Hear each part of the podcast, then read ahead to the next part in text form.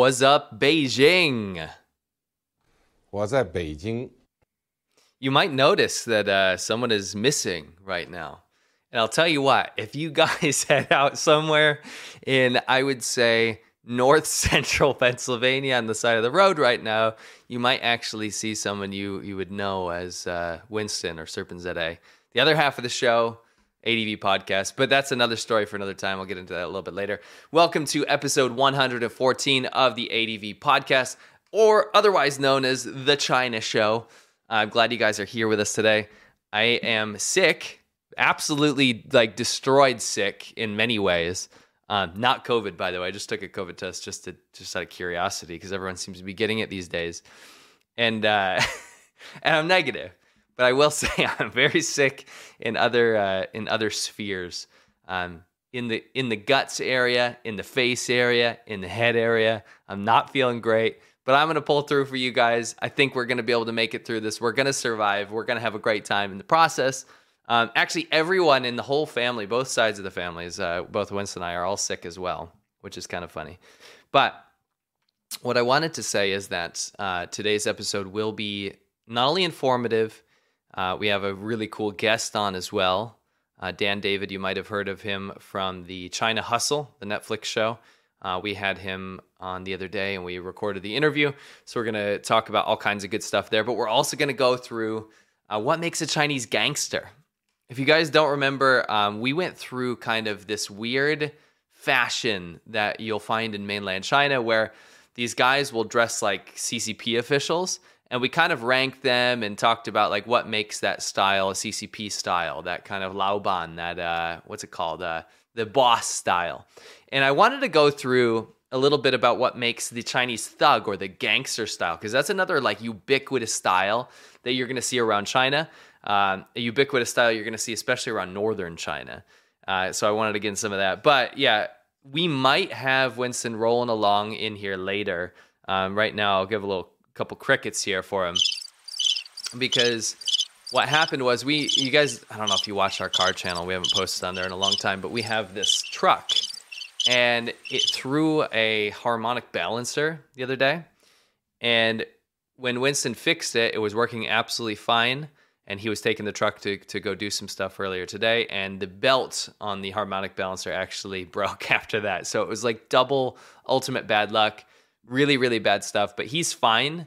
Uh, he's just waiting with the truck. He didn't want to we, we had a little bit of a disagreement. I was like just leave it, doesn't matter. But he wanted to stay with the truck. So whether he comes in later or not we'll find out. I might have him call in. I might have him hopefully he just shows up. So anyway long story short we're just to get into the show. And we're to start of course with what's new?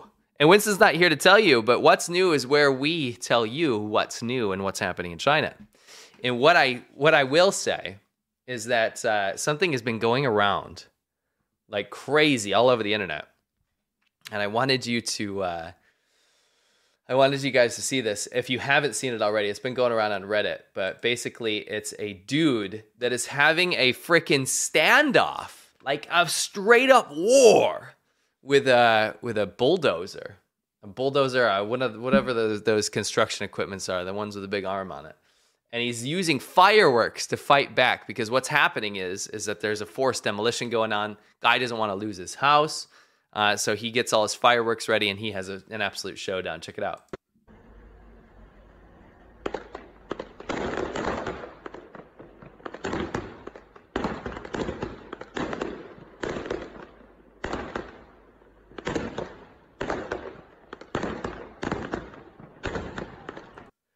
Favorite part about this, let's just watch it again, by the way. Oh, wait, look at this. This guy is like an absolute Chad, just chatting it up on, on top of the building. Just launching fireworks at this bulldozer thing, whatever it's called. This, uh, I'm sorry, I'm so sick, I can't even figure out what this is. Anyway, this uh, construction equipment dude, and he's just launching fireworks at him, and you just think, okay, he's gonna spook the dude. But the the freaking equip it's an excavator. The excavator falls down like a gosh darn beast, like a slain beast. I mean, look at this. This guy's just like shooting off little Roman candles or something. Actually, he's looking pretty. Some of these some of these fireworks look pretty hectic. but he's making contact with some of them. And this guy in the excavator, by the way, they get sent out by the uh, Chinese government or by the property companies that are going to go reclaim land. So some of these people, they don't have this is not democracy, right? They don't have rights over their land. They don't own their land.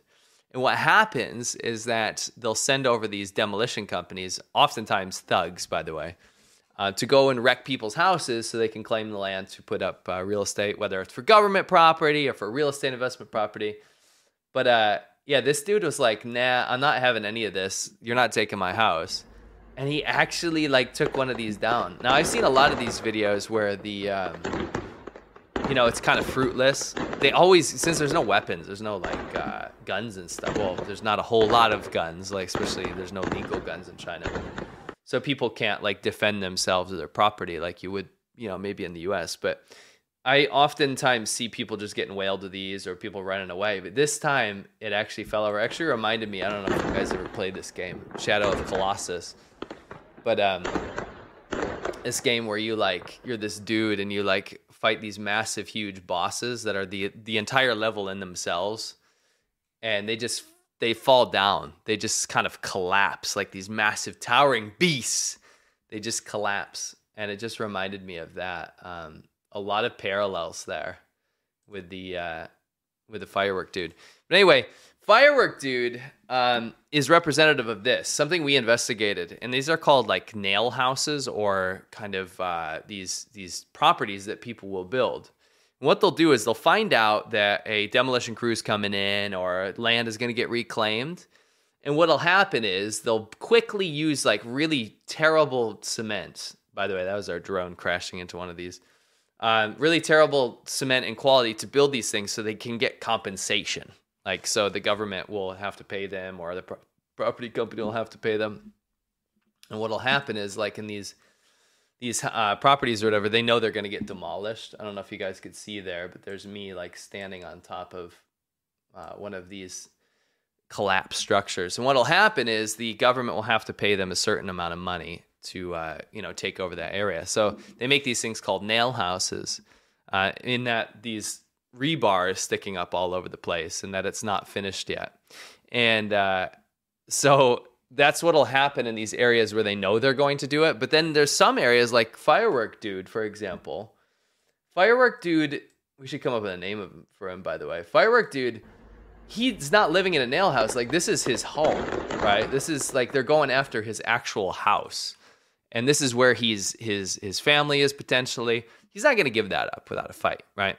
Now the bad news is, is that despite him taking down this uh, excavator here, this demolition crew, you know they've got like thousands of these just like within arm's reach of this town, right? So they're gonna be sending in these guys in droves to take this guy's house. But I really admire his uh, fortitude standing up against these very very scary, um, you know, demolition crews and stuff. Because at the end of the day what will happen is they'll actually go and they'll harm the, the residents. They'll harm, they'll arrest them, they'll they'll force them out, and they'll take their stuff, of course.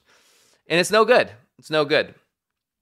Um, but anyway, I just wanted to give a little context behind that clip because that's been going around absolutely everywhere, all over uh, Reddit. And there's a whole thing that we cover. This is this from this video. It's called uh, "Why Is Everything in China Falling Down." If you go on ADV China, um, you can watch. We've covered this to quite the extent. Uh, the ghost towns, the you know bad building quality, all that kind of good stuff. We covered that to um, to a T, and I think you guys would really enjoy that. Anyway, um, we are going to get into something very very fantastic and awesome, but I'm just going to pull up my wide video here. And I wanted to say that I wanted to answer a couple of your guys' super chats before we get uh, started. This is from Chibi Kid.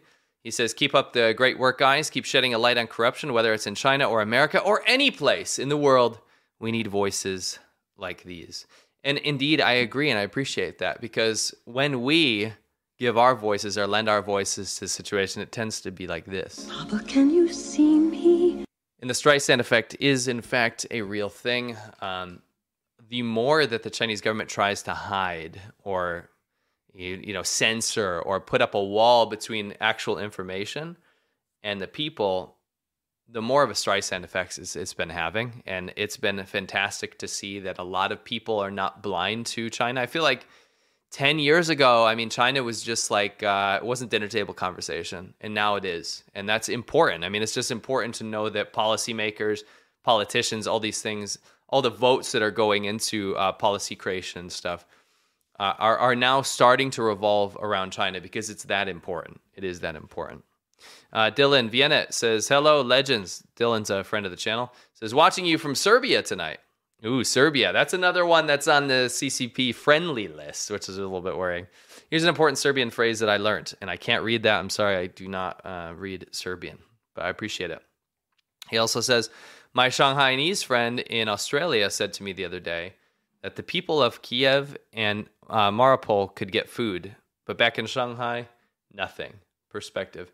And that is kind of interesting if you think about because you're in a wartime scenario. Um, you're talking about people getting rockets and missiles like launched into their houses, and yet they got food. Yet in Shanghai, the government couldn't mobilize in a in a socialist country with all of this amazing uh, oversight, couldn't get food to its own citizens. So it's kind of an interesting perspective to have. It's kind of uh, it's it's actually really sad uh, and it's awful for the people of Shanghai, but not just people in Shanghai. We're talking the people that were suffering under zero COVID lockdown stuff all over the country. On the people that didn't even get the media spotlight, they had to go through that, and it was it's awful. It's absolutely awful. So that was uh, that's a good point. Ultima Spark says uh, Xiao Qian and his fellow CCP goons are mad that Drew, I guess you mean Drew Pavlou, and company crashed his speech. So that I say a turnabout is fair play. I actually haven't followed that new uh, that new development. That's that's interesting. I had absolutely no idea. Anyway, um, we have a very special guest on today. We're, don't worry, stay stay with us because we're going to be uh, covering the whole thug element, the whole Chinese gangster, the Chinese mafia. I'm going to break down the whole. It's something I know quite a, quite a lot about. I had quite a few friends that were affiliated uh, when I lived in China, so we're going to go through that. Um, but before that, we're actually going to go into our interview that we had with Dan David. If you guys haven't seen the China Heist, it's basically about a uh, a group of fraud invest, uh, investigators that went into China to find out that China was absolutely wrought with fraud, and the American investors here in the U.S. that were investing in it were getting tricked. And it's absolutely fascinating stuff. So I hope you guys appreciate it, and I think you guys will very much enjoy it.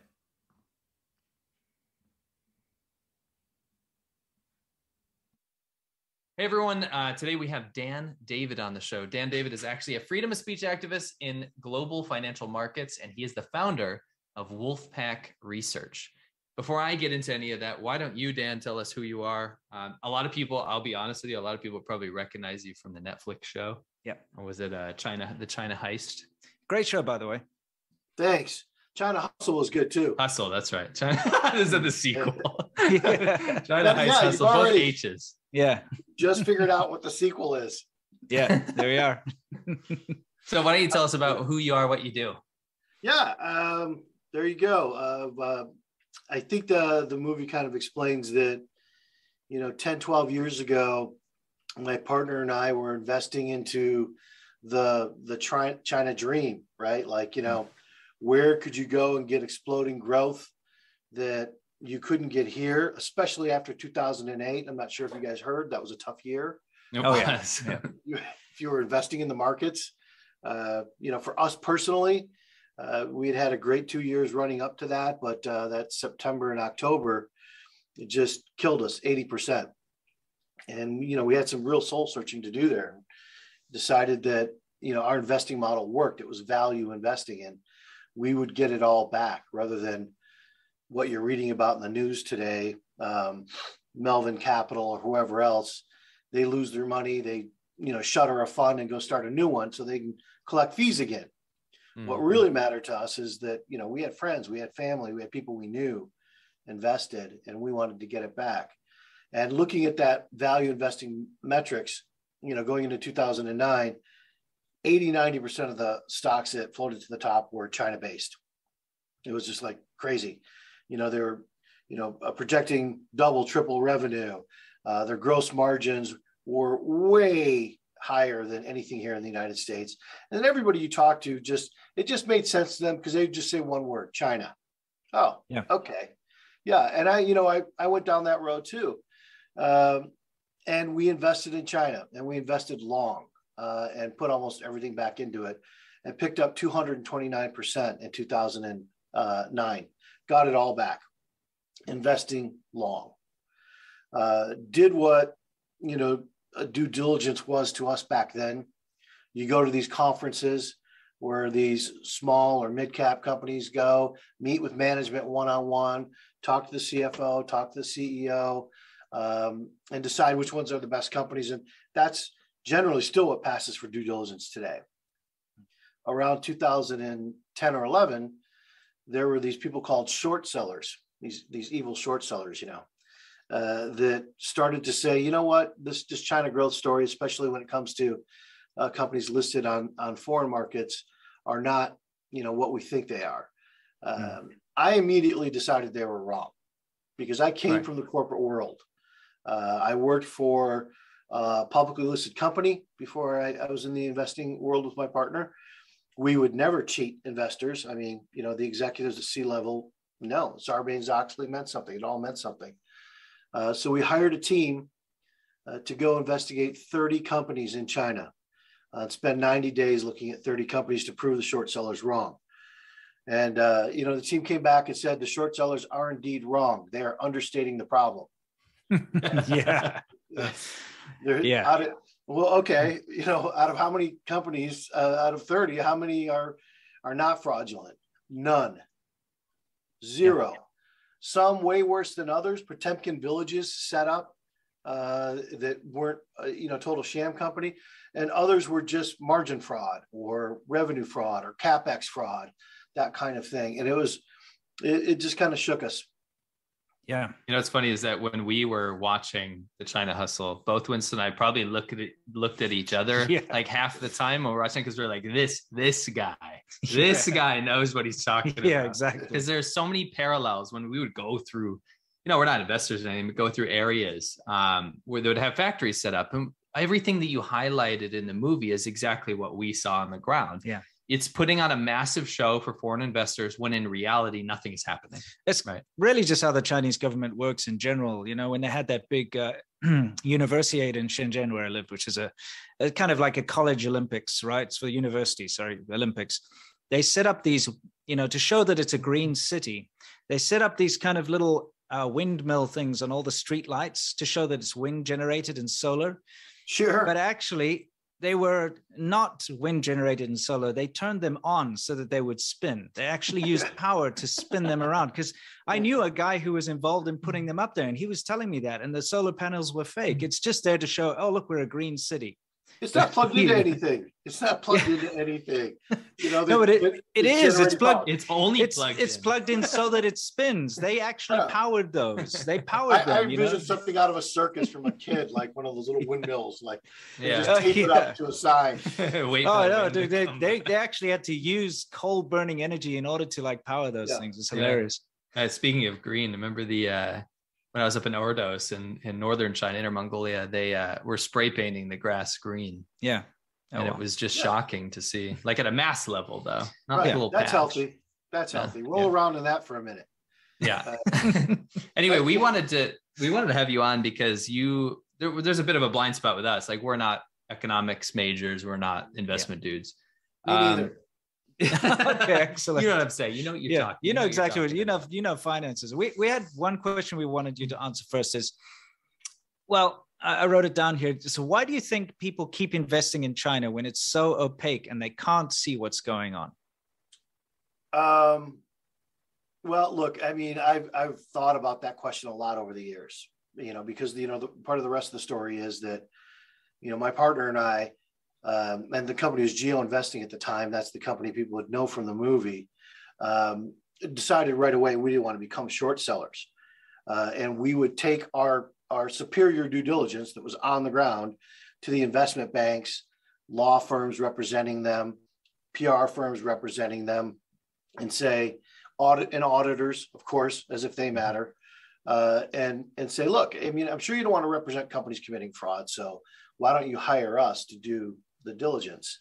Yeah. And the investment banks were just like the funniest. They were the most blunt and, and showed us how naive we were. They're like, okay, you want us to pay you not to collect 10% transaction fees on billions of dollars. You know, and I thought to myself, when you say it that way, it's not a really good business plan.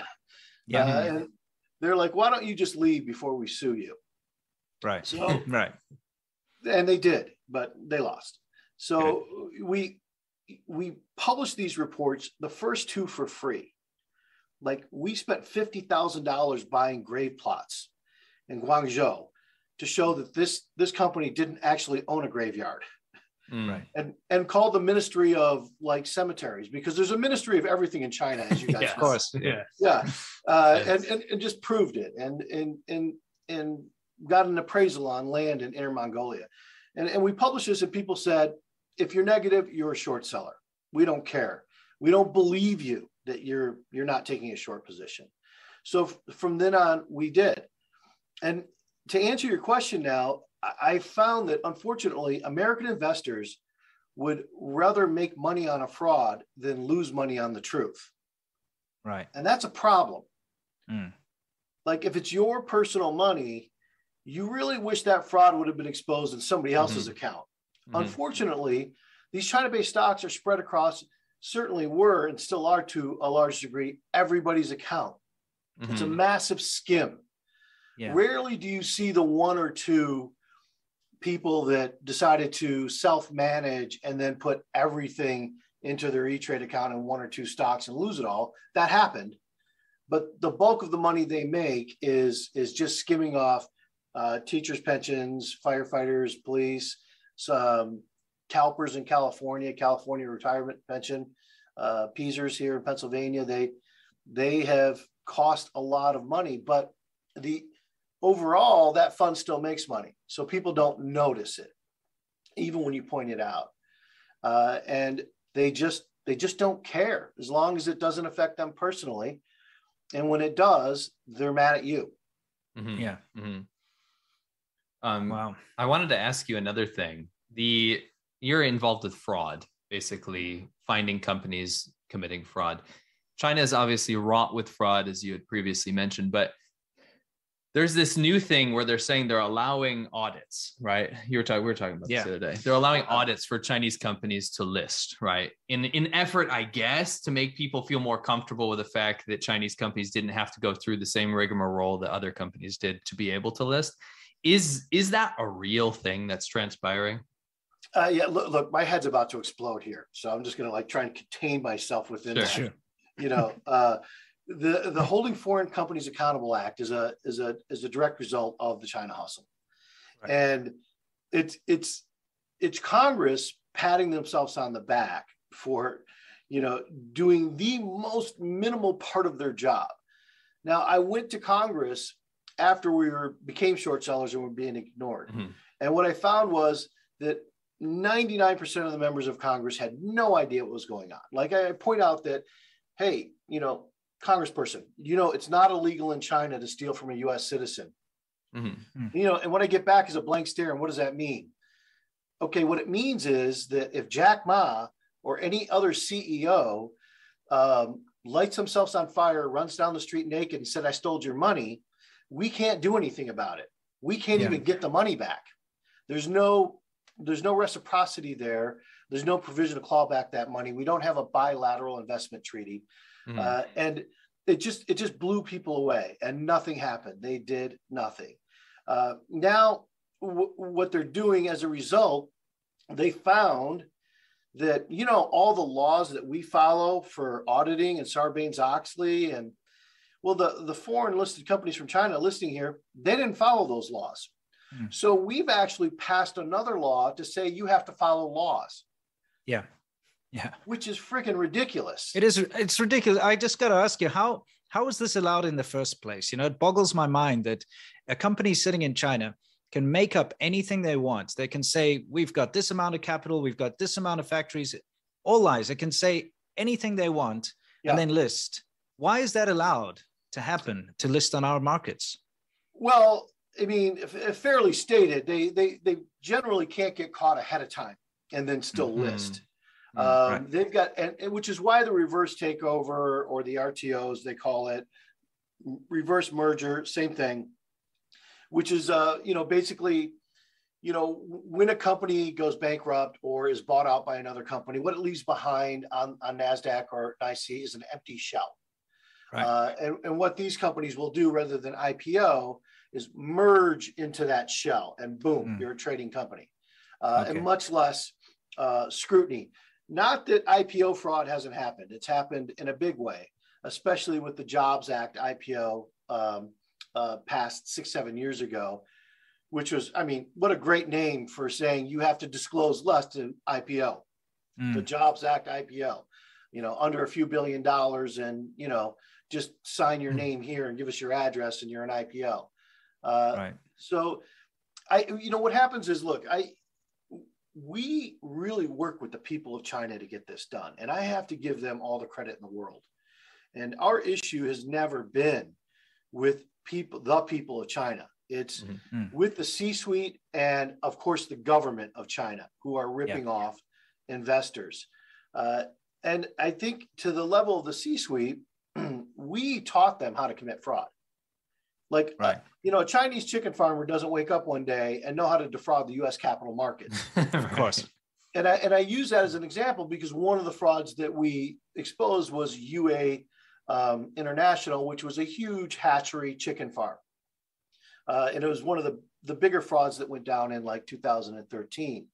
But what what happens is our our bankers and our finders, we'll call them, and gatekeepers will go over there and have a conversation with the CEO, something like this: Hey, you want to list on the US capital markets, make a lot of money, grow your business, become bi- bigger, and take your competition out, this kind of thing. Yes, I do. Okay, how big is your business? And say, I've got my hands up here, and they say, my business is this big. Mm. And then the people from the bank say, you know what? What you have to do is tell people your business is this big. Mhm.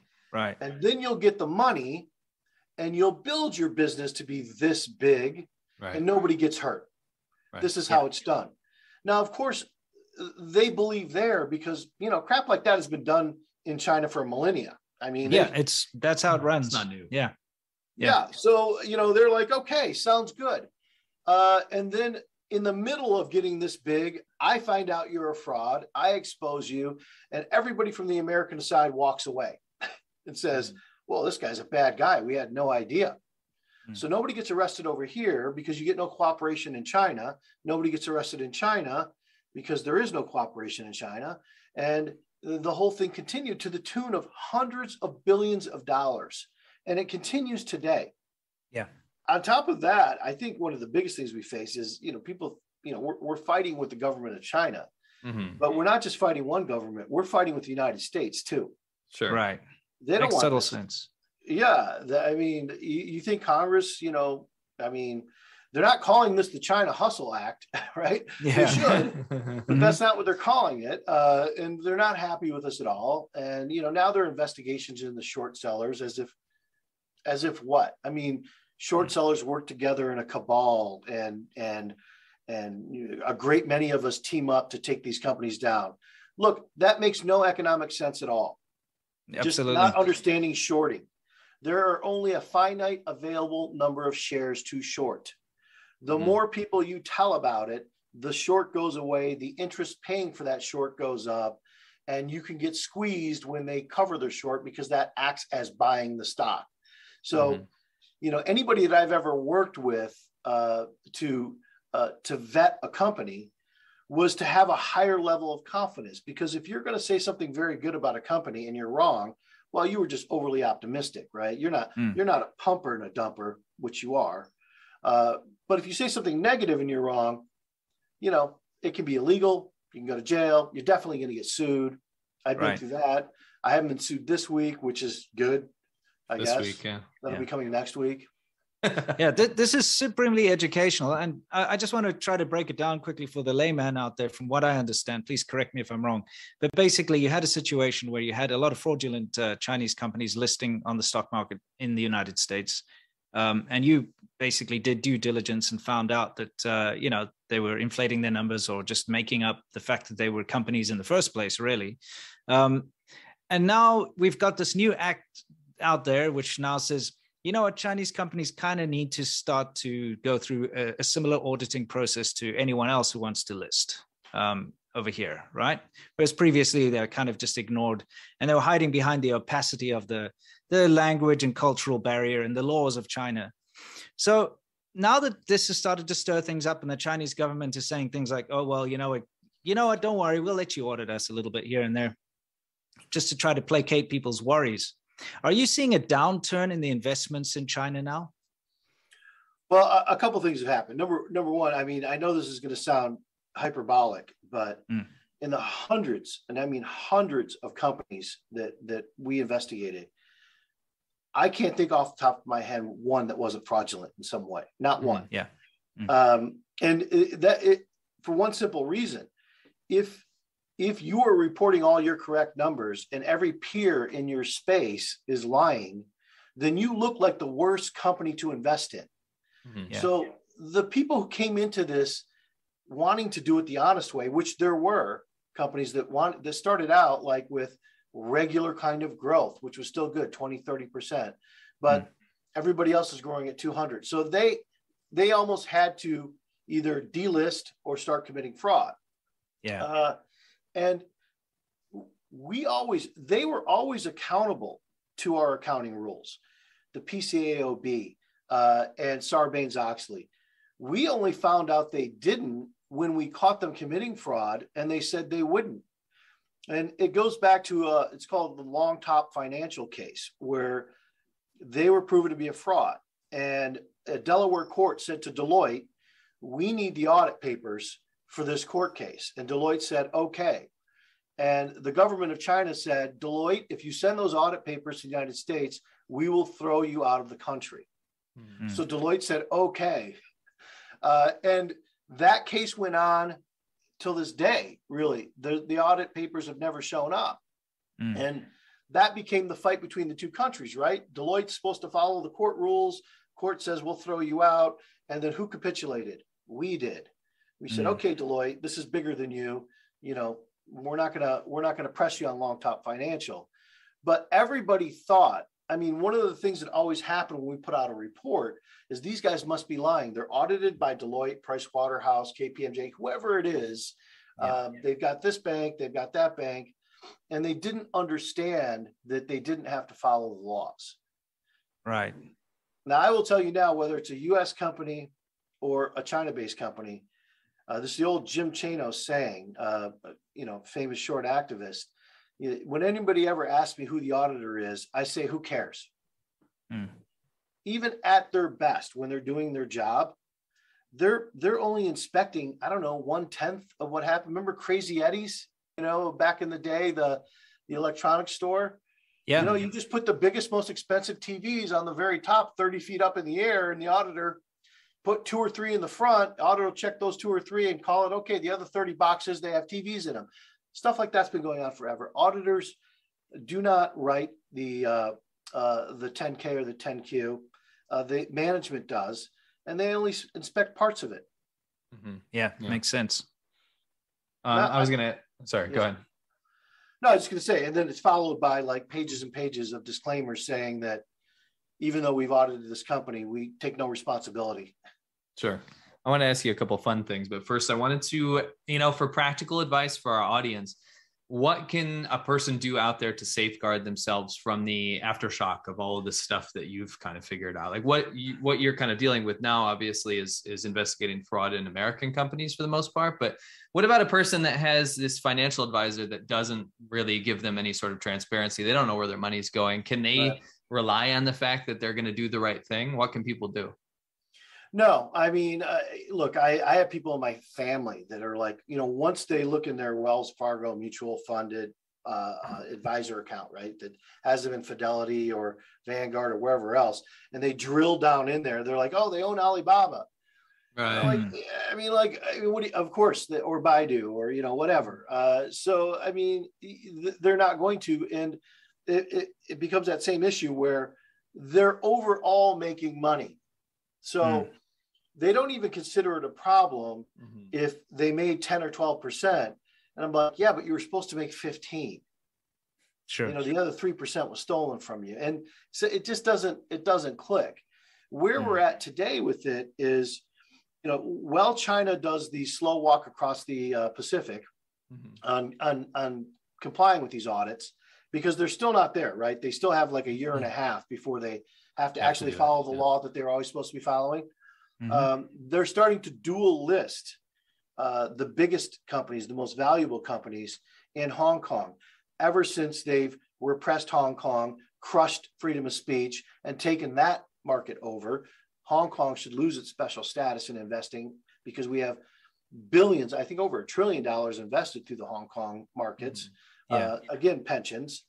And so if there is some kind of big event, they take Taiwan, which they're going to do, um, or anything else, then Alibaba, Tencent, Baidu, they're all listed in Hong Kong. So they don't lose access to the capital markets. Of course, they're going to lose it here. Mhm. Now, anything that can't dual list from here to Hong Kong or anywhere else, I mean, in my mind, they're 99% going to be a fraud. China will Right. be nice enough to leave their fraudulent companies here. Mm. Yeah, yeah, for sure. I mean, you you know what you've uncovered here is something that that uh, we've known all along, and uh, something that we see all over the spectrum when it comes to China, and that is the things that they say and the things that they do are two completely different things, Yeah. right? Yeah. They're very good at putting a face forward, and, and they'll say, you know, whatever the case, they'll say, "Oh, we're not going to do this. We're not going to militarize the South China Sea," but then they Yeah. go and and they do it, you know, that kind of thing. yeah. Mm. So, you know, this is just a very good look and it gives people a little bit more insight into how the Chinese government operate, operates really in general and Chinese society. There's a lot of face culture that gets in the way of people being honest, Mhm. you know.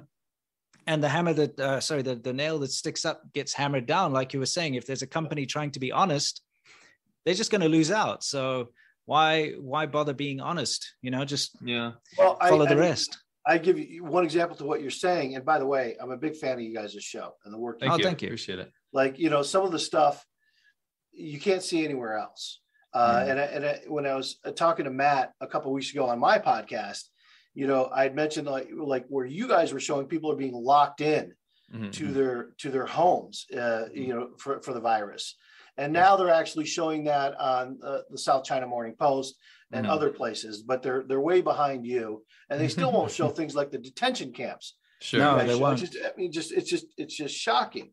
Um, but like as an example of the social pressure in China, you know, I mean, it's explained to me like this, and you know, in China there is they're they're built in circular units, right? The family is a unit, Mhm. and then their village and their community is a unit, and they circle around that to protect those things, and then eventually that goes out to the country is a Mhm. unit that they will that they will protect, and when the United States circles the wagons in the same way, they understand the only way, the, the quickest way to get us to break our, our circle is to throw a bag of money in between the two circles.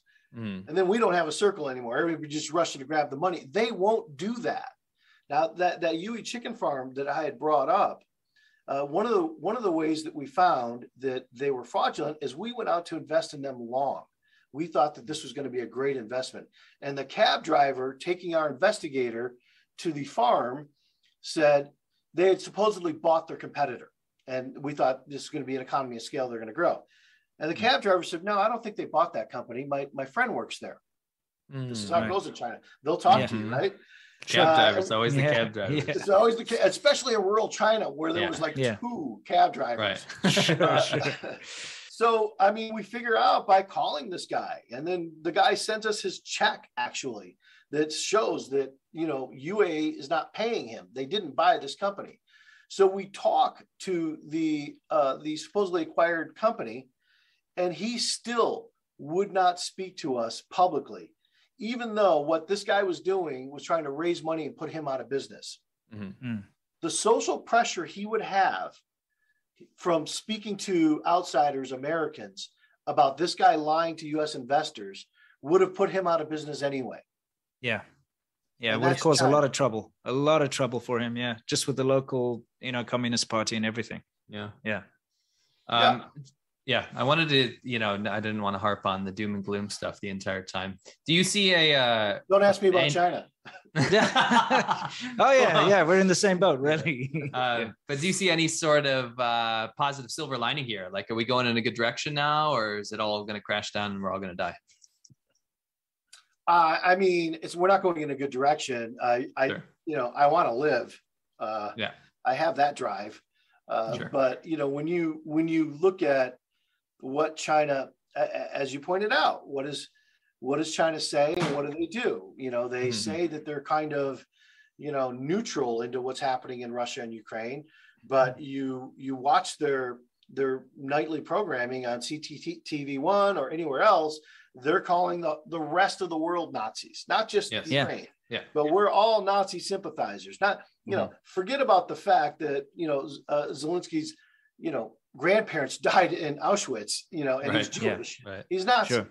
Uh, And I don't know, for the life of me, I don't know why we don't put that and shame them on our news networks. Mhm. Like this is this is how they speak about us sure.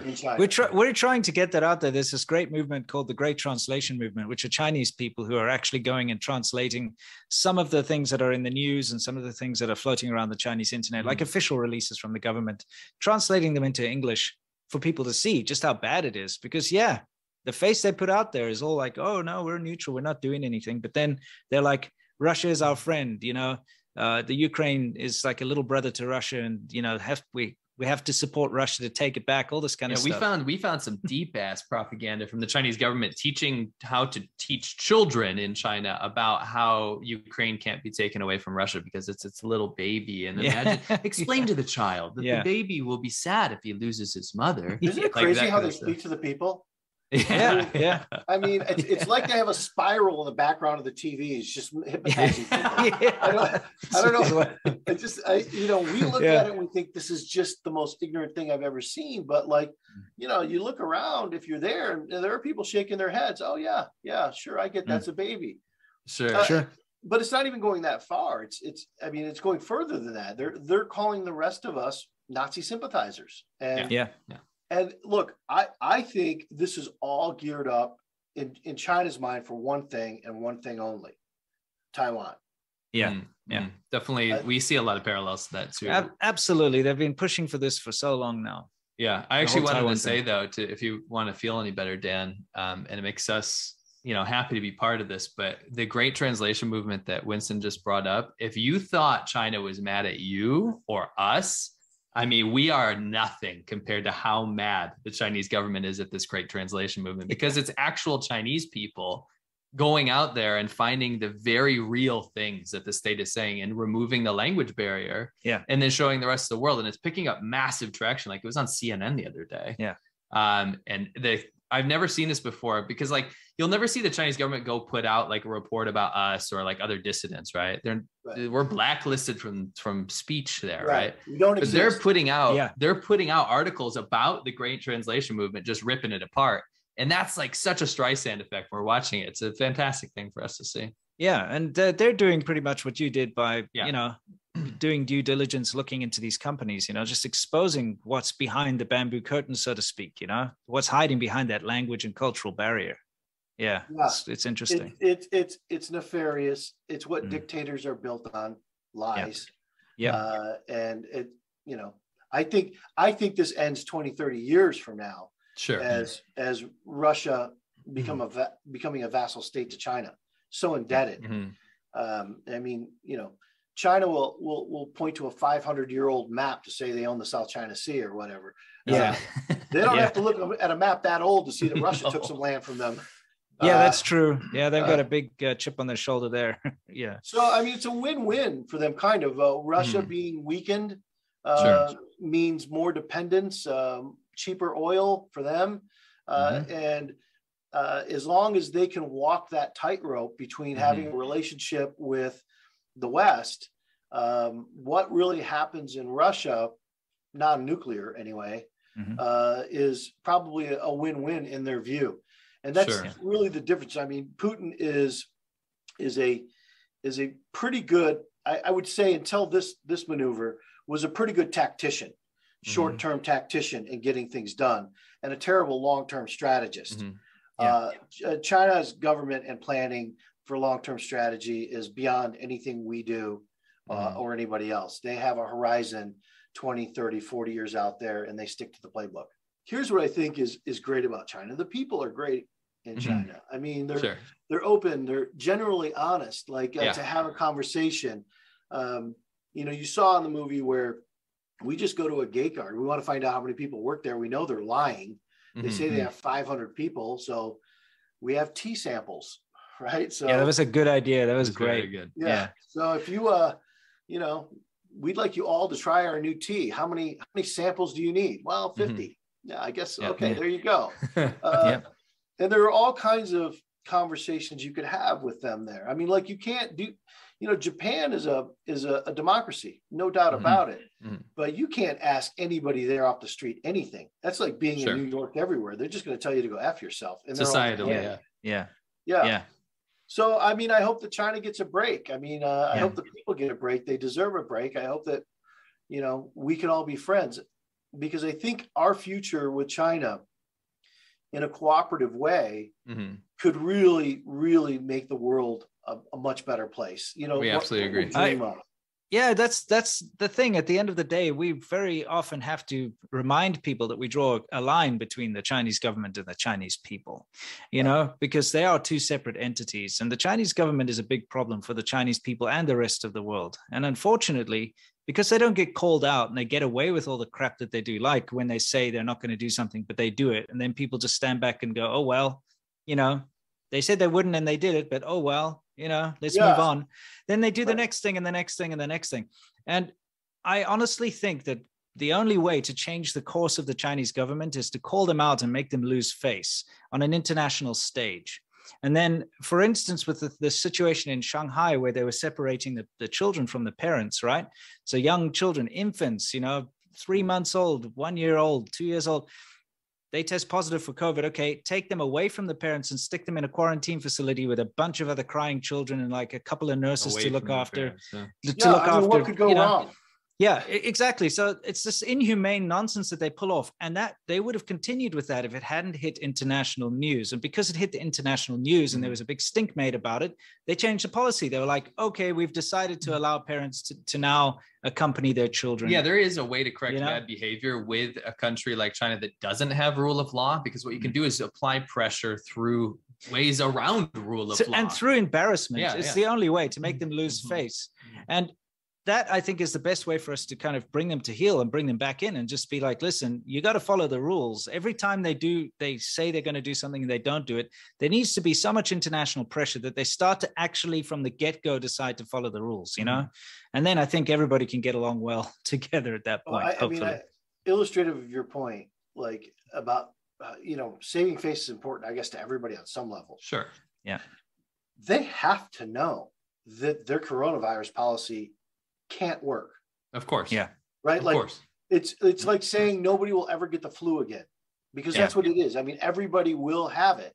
Um, I, I'm not anti-vaccination or anything. No, of anything. I mean, I take it and and and it can help you get through it, but it doesn't mean you're not going to get it. I mean, No. I Yeah. got vaccinated, I still got it. Everybody Sure, I know, sure. Yeah. and everybody there is going to get it, but you know, they're they're just going all in yeah it's Uh, crazy on killing people. Mhm. Yeah. I mean, how many people how many people are dying behind those doors that God are knows. being God that they're being locked behind? I mean, God Yeah. knows. And yeah uh, we, we'll never know we'll never know and the No. initial outbreak was massive in wuhan how Yeah, many people uh-huh. died? We'll never know. They try to pretend like nobody died you know very few people did but the the crematoriums were running 24 7 well, they had those people they had the urns stacked outside the crematorium. Yeah. They, they didn't fit inside anymore. yeah it's insane how many people died. So we'll never know the true numbers. And right now not only people dying of the actual virus itself but all the complications because they've locked out all the ho- the hospitals now to use them Yeah. as quarantine facilities. So people are dying from just average things they normally wouldn't have died from and Like starvation and, and, Yeah. you Sure. know, The Yeah, problem is like yeah. the Yeah. that rebalance we're talking about, that necessary rebalance to actually make the world a better place with China and America and Mhm. stuff. Not to bring this back on a negative or to end this on a negative thing, but really that's a great analogy Mm. for how this rebalance can't actually happen under the current leadership of China. No, And I've never advocated for like uh what's it called regime change or something like this. That, I that never haven't. worked. Okay, Yeah, I mean, fair yeah, enough. But I would love that personally, but sure, but short-term causes devastation, right? Yeah. So when we look at. Mm. rebalancing, right, this COVID analogy is exactly why China's gone to it from a point where this gray period where it, yeah, it's an authoritarian dictatorship and it's awful on paper and stuff, but in reality, people can kind of do what they want, especially you know with their money, opening business, things like this. But now we've gotten to a point where it's so almost like leveling on the on the level of North Korea that we can't have a rebalance. There is no possibility of a rebalance. When you have when you have a country that has a zero COVID policy, when the rest of the world has moved on and they're trapping people like this to this extent for their own political face, then we're probably not going to reach some equilibrium in the near future. Sure. no. I mean, I, I think it. Look, I'm not for regime change that we force, No, like like in Iraq or anywhere else where we screw that up. Because of you know, course. who gave us democracy? Nobody. Right. No. We had to fight and die for it to appreciate it. We go topple Yep. a dictator, and the people there are just like, hey, you know, what's this democracy thing? We just want a better dictator. Put Right. our Sure. guy in. It doesn't Sure. Yeah. work. No. So they're going to have to do it themselves. Mhm. Um, and, you know, we support them philosophically, but, Agreed. you know, like I said, in Princess Bride, and one of the one of the very few things you take out of there is you cannot win a land war in Asia. Yeah. Yeah, Yeah. yeah. Yeah. One of my favorite movies, by the way. yeah. Yeah. well, Dan, Yeah. um, right. I want to say thank you very much. I yeah, wanted that was to good fun. I wanted to give everyone an outlet for uh, them to go find you, though. If they haven't seen the China Hustle, obviously that is on Netflix, right? Um, we watched on Netflix. Uh, Well, look, it's on Netflix outside of the United States, I believe. Okay. Uh, We watched it a while ago. Amazon Prime in the United States. Oh, and it's on Amazon Prime. Yeah. okay, okay. cool. And Hulu and Yeah, stuff. But um, where can people find you? Yeah. Most yeah, I have a podcast. Uh, it's, uh, you know, you can pull it up by Wolfpack Research, uh, or the podcast itself is called "I Hung Up on Warren Buffett," Mhm. uh, and it's a mix of politicians uh, and and business and finance uh, from all walks of life. Uh, so you know, it's fun. I had you on there. I Mhm. want to have you come on there because I had the second YouTuber. Now I need the first YouTuber. Yeah, that'd be Um, awesome. I'd love yeah, to. yeah, Absolutely. And, uh, and it, it, your, your show is a very well received show, Matt, and I'm sure yours will be too. Um, and it's, uh, I think, I think the response there is pretty good. It's nice long form conversation. Some of them go for 45 minutes, some go for like an hour and a half. Mhm. Um, I even had on warn people now that are on the on the total liberal end. You know, I even had Steve Bannon on there at one point, and I made him speak for three hours about being a human being.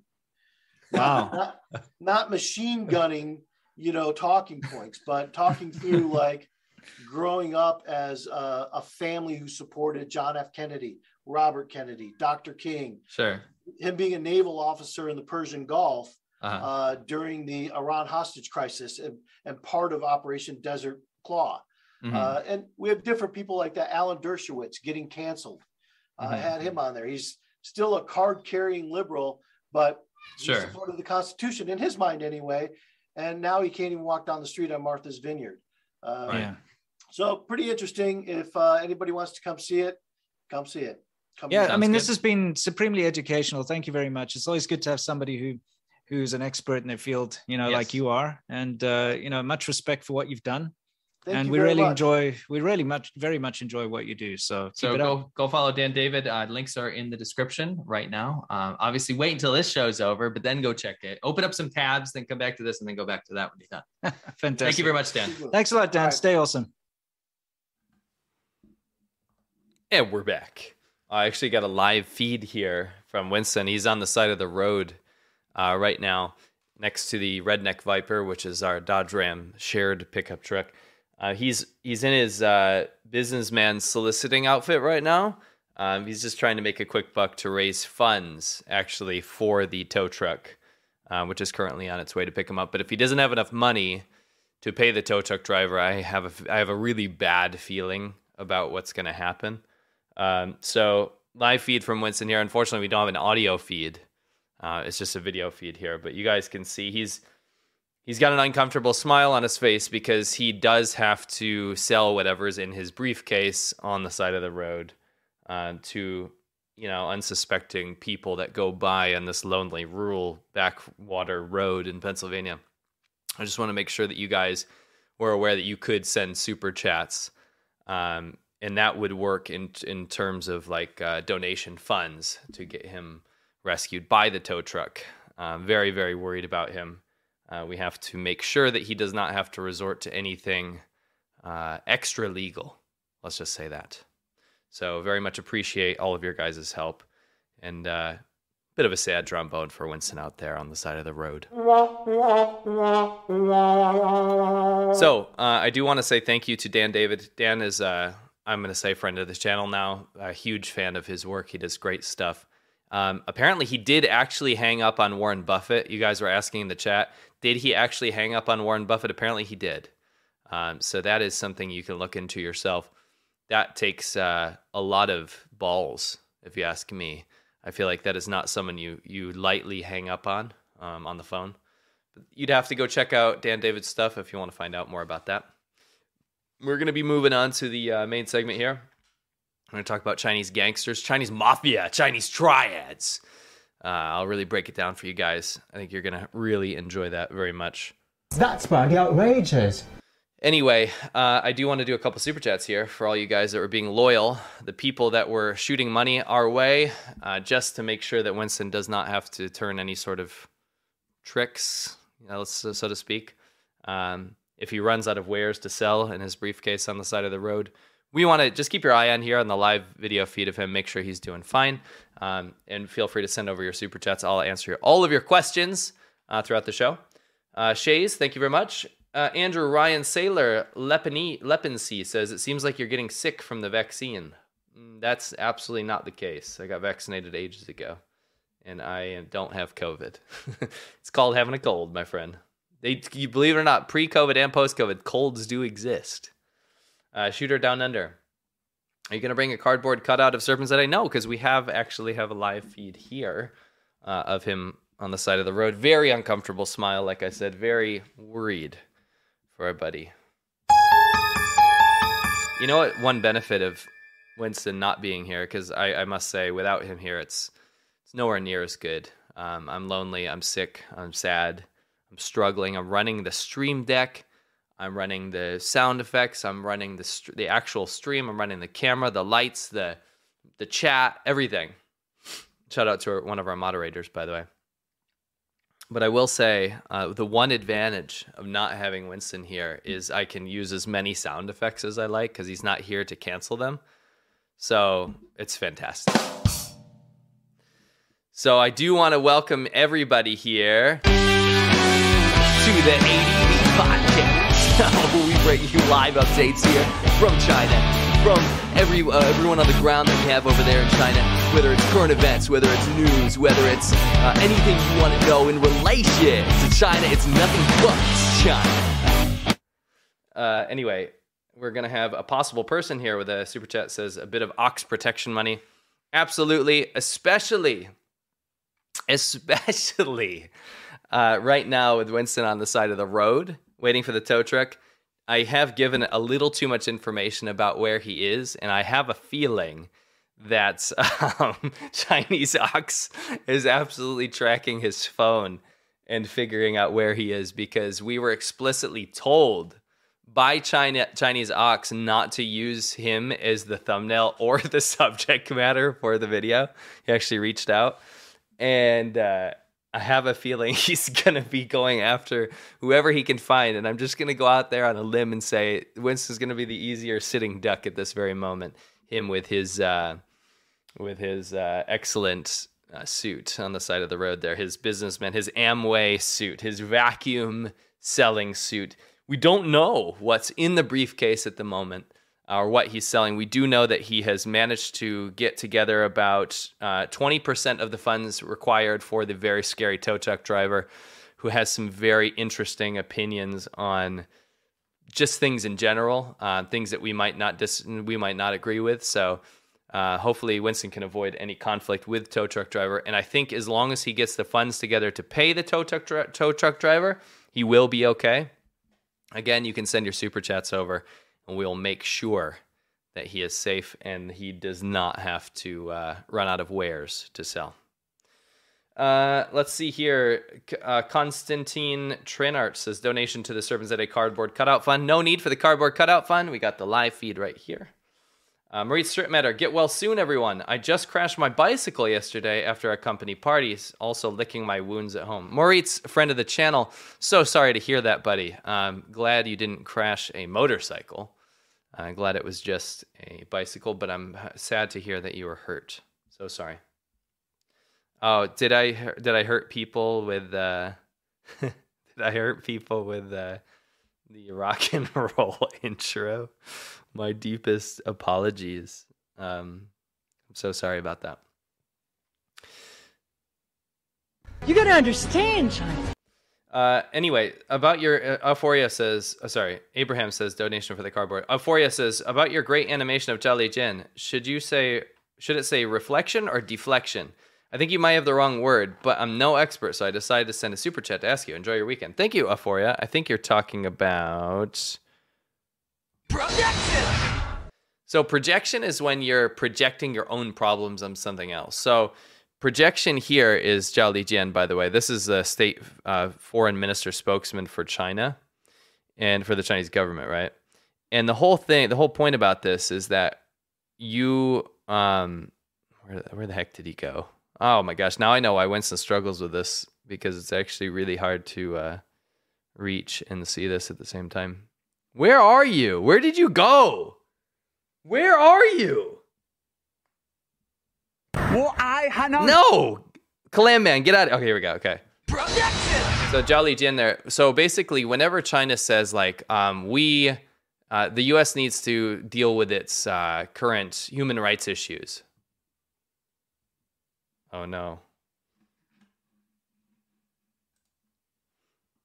If they if China says you need to deal with your current human right, oh no, I lost the freaking button. Wow. Anyway, projection means that when you are um, projecting your own problems on another country or another people, right? So it's actually China is, is dealing with their own current uh, human rights atrocities, but they project those issues on other other countries or other people. That's what it's about.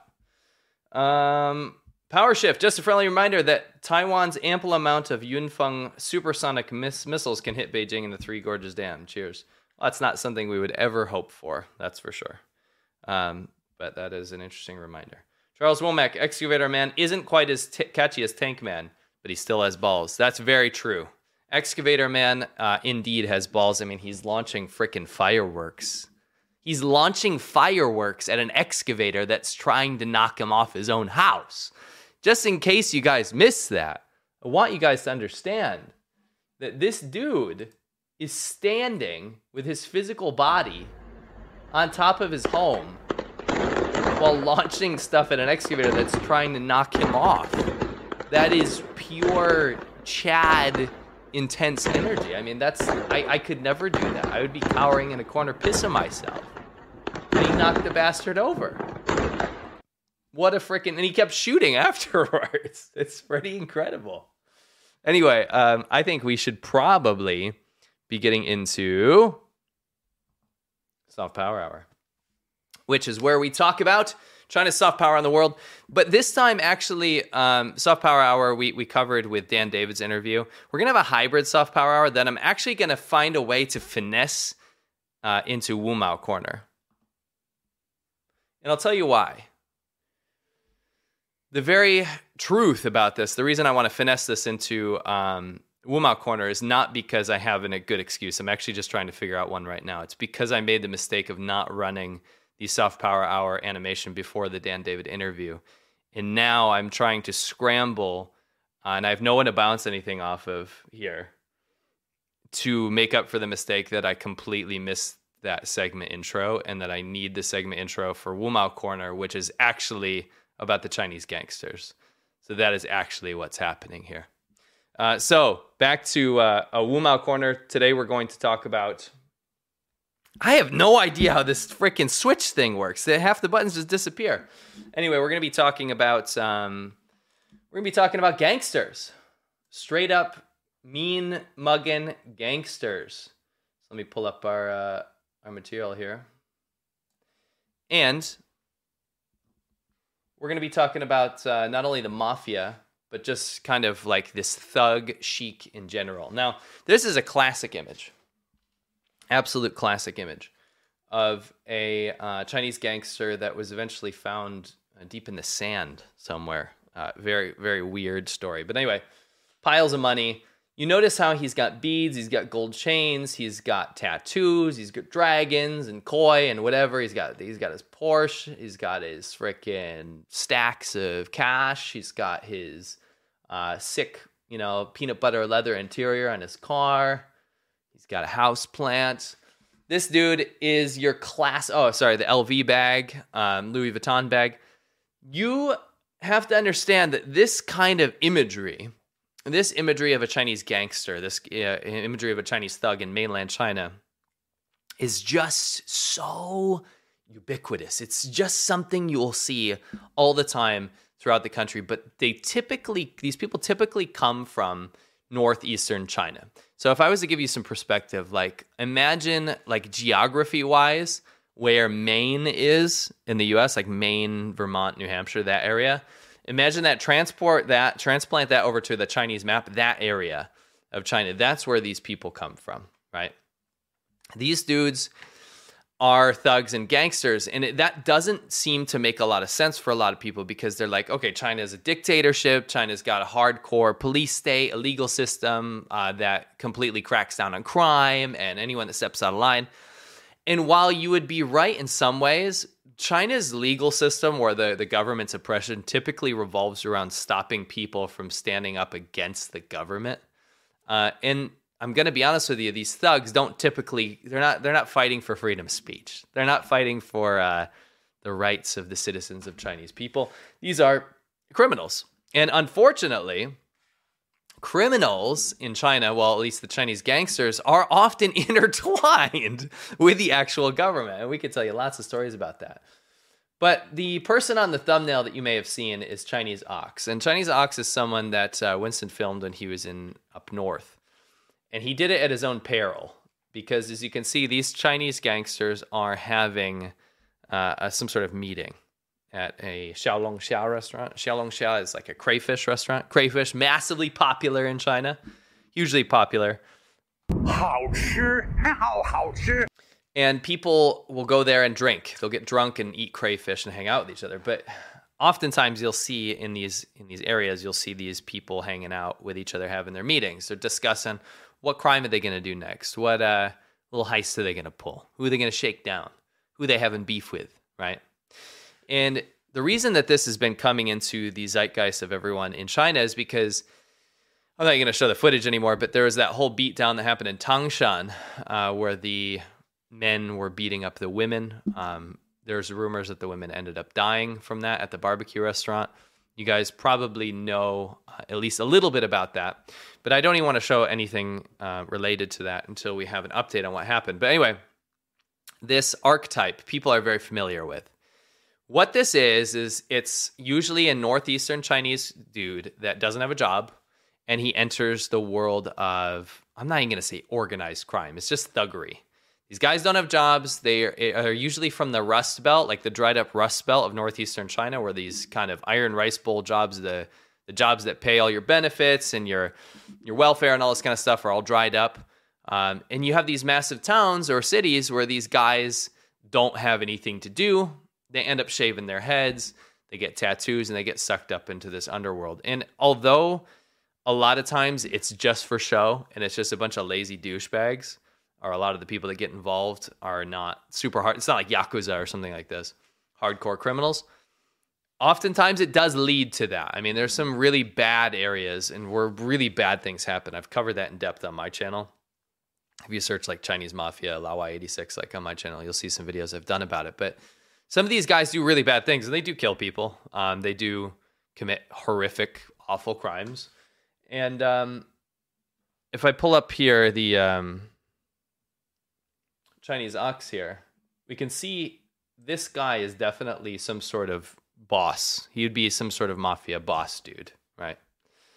Um, this guy, you can see he's got the gold chains, he's got the tattoos, he's got the shaved head, he's got the kind of look like the boss, the first boss in uh, Double Dragon. He's got he's kind of got that vibe going for him. He looks like he might, you know, uh, slip you something and take you in a dark alley and take you for what you, you what you're worth in more ways than one. He might uh, he might teach you a lesson you'll never forget. Let's just say that. This guy Chinese Ox here, he's having a great time with his his uh, his fellow gang members, but they're all kind of leaned in towards him. You see the body language? Everyone's kind of leaned in towards him. Chinese Ox is the leader. He commands the respect.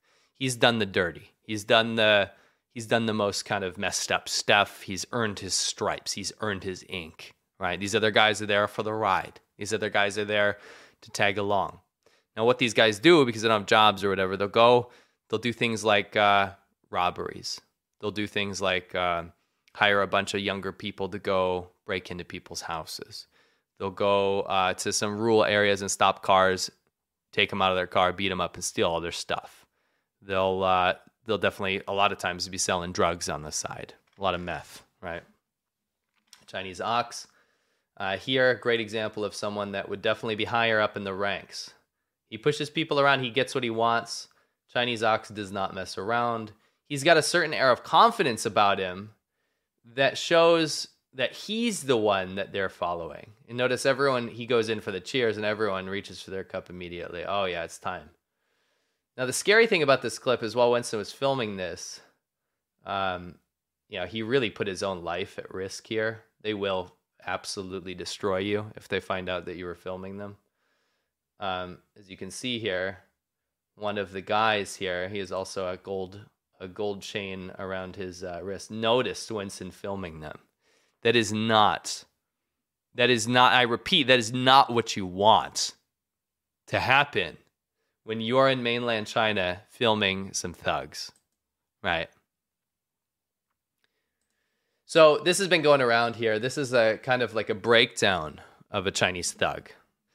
Now, keep in mind, these aren't necessarily, when you hear the word triad or something like this, the triads are much more like cohesive, successful, like real criminal slash like uh, business enterprise. We're talking about in mainland China where these these this kind of thug chic is just almost like a fashion statement just to push your push your way around. Either you have the CCP look, you know that the hands behind the back, the loafers, the the polo shirt that's tucked in, or you have this look, the Chinese thug look. And this has been going around about how to identify. This is Chinese people have been sharing this around how to identify the uh, Chinese gangster. And these people are just really widely hated uh, around China because they're they don't typically do a whole lot other than harass people um, and get their you know hordes of people to to make anything happen that they want to. And then also they'll be intertwined sometimes with the, the government. The government, when it doesn't want to get its, get its hands dirty, they'll hire people like this to go do things. And trust me, that they definitely do that. Um, but the first attribute here is you have something called a chestnut head. I'll translate this for you.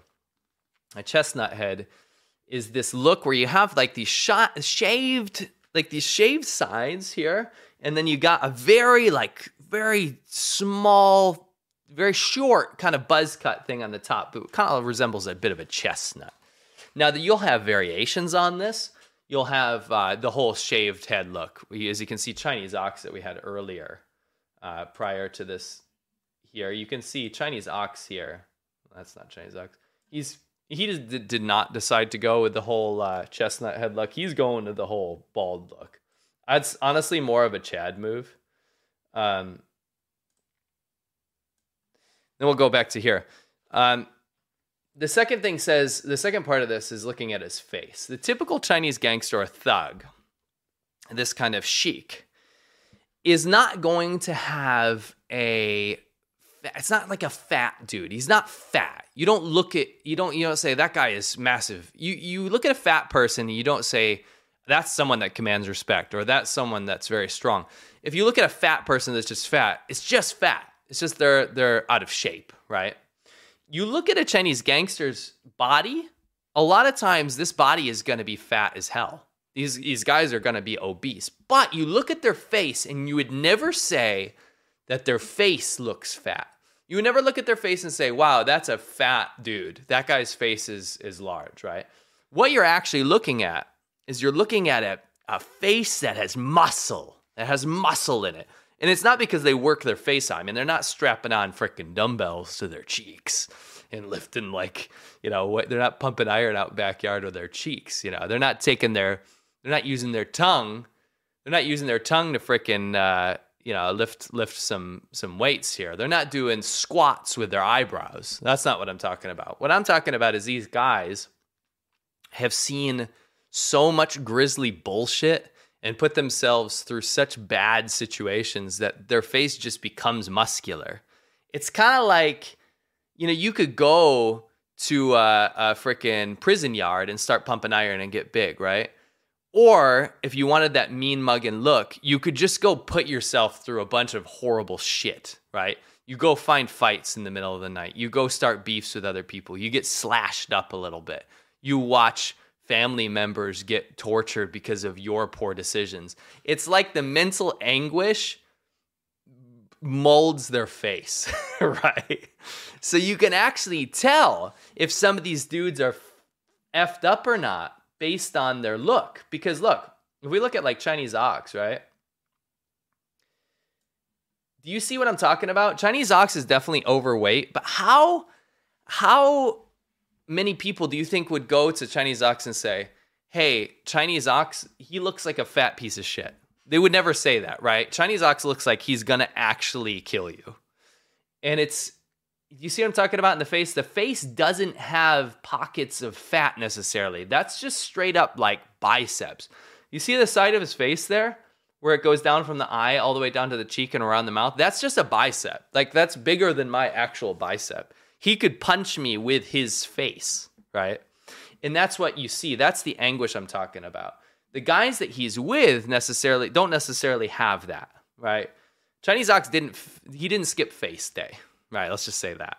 These other guys, though, they're tag alongs or whatever, they might have the tattoos, they might have the gold chains and stuff, but he doesn't have that muscle in his face that has seen his cousin get buried in the desert because of something he did. He doesn't have that anguish on his face that has watched every all of his possessions and house and everything be burned down by rival gang members, right? Stress. It's like uh, it's also scarring, right? So we go back to the uh, interpret. Yeah, this guy, for example, this guy doesn't have. He's just fat. This guy's just a fat piece of shit, right? He's tagging along. He's like, oh, let me throw on a gold. Let me throw on a gold uh, bracelet here. I want to fit in. But look at, I mean, the glasses, for example. Let's let's be honest. That guy's not. He's not commanding respect without Chinese ox there. All right. Anyway, let's get back into the uh, interpretation of these guys. So you have this like muscular face that's seen shit, right? It's it's scary, and that's how you know to be scared of some of these guys. Um, number three, you can see that he's got these gold chains, and the reason that they show these gold chains and they show these this outward appearance of wealth is because that's how it's the only way you can show people that you have money, that your the risks you've taken and the bullshit you've done to harass other people has actually paid off because if you don't have those attributes, if you don't have the gold to show for it, then how else are people going to know that you're successful? You see, in the criminal world, in the Chinese ox world, in the um, in the uh, sorry, I'm just laughing at some of this chat.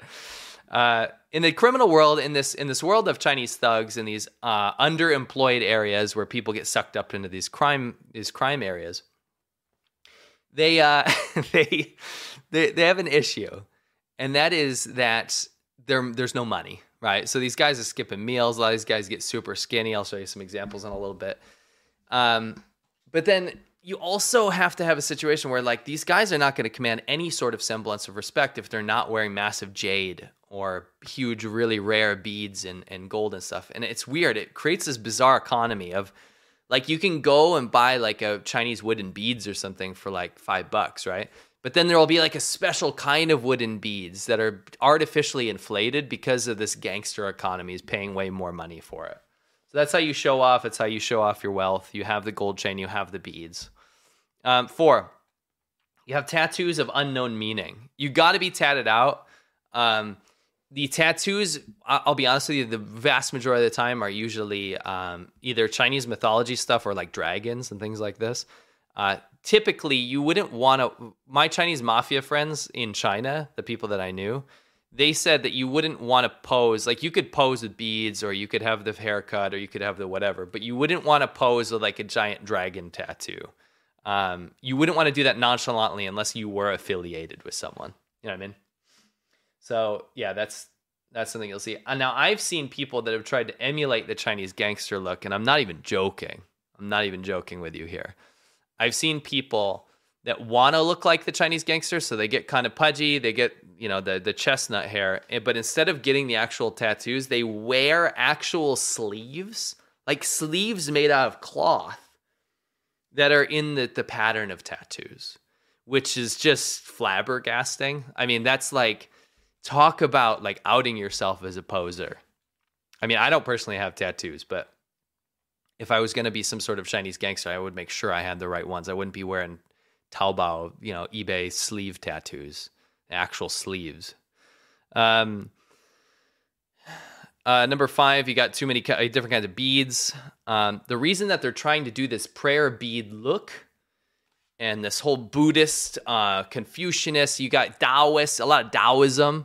The reason that you got all of this religious imagery around the Chinese gangster look is because they're trying to make up for their bad deeds. It's almost like I can go kill people and I can sling drugs and I can do all these things under the ground, underground human trafficking, a lot of them get involved in. I can do all this stuff as long as I not just repent, but I have, you know, fate or yuan fen or like Buddha or any of these, you know, religious elements on my side. It's kind of like uh, bringing back, bringing back the karma on their side because they're constantly getting rid of it. Um, Number six, it says they only know Hermes belts. So they love these luxury brands like um, Hermes. They love Louis Vuitton. They love these elements, right? And it actually uh, flows into number seven. You see what he's holding there? It might look like some sort of piece of shit cell phone with like a little uh, lucky charm on the side of it. It's not. That's actually a handbag. And what you'll see with the Chinese gangsters or like Chinese ox, for example, you'll never see, he's not to have a backpack what are you? What are you, a freaking student? What are you? What are you learnt? Did you go to school? What did you sit there and learn freaking math? I don't think so. You're not a back. You're not gonna wear a backpack. You're not gonna wear a freaking uh, a fanny pack, right? You're not gonna wear a freaking uh, what else? What else? Like a like a messenger bag. What are you, an idiot? Nobody's gonna take you seriously if you're walking around with a freaking backpack or a, or a briefcase, right? What the Chinese thugs do is they wear the man purse. They actually carry it like a clutch bag, kind of like you'd see at like a red carpet event with some uh, I don't know who's a who's an actress these days. I don't know Angelina Jolie or something standing there on the red carpet. She's got her clutch, right? Her clutch purse. You're gonna see the Chinese thug with the clutch purse, the clutch bag. And what is going to be inside of there is nothing but a massive stack, a massive stack of RMB of Mao. Chairman Mao covered Rambos, renminbi, the the cash. They only use cash. They walk around with cash. They throw it. They want to go to KTV. They want to go buy a girl. They want to go to a bar. They want to buy out the bar. They want to go out. They want to splash. They want to throw down those stacks. So they fill up that man bag. They fill up that clutch purse with as much cash as they can carry, and they throw it down. And they go and they buy their, you know, their champagne. They go buy their cognac. They love cognac, right? and they'll go and they'll splash their wealth inside of these clubs. And you go inside of a Chinese club and you'll see this guy, this guy that you're looking at right now. You'll see him kind of like a Jabba the Hutt figure. He's kind of sitting there like, oh, you know, he's not saying a whole lot. And he's got all his cohorts around him. They're running doing errands. They're running to grab the drinks. They're running to go talk to this guy. They're running to go to harass this table that was mean mugging him over there.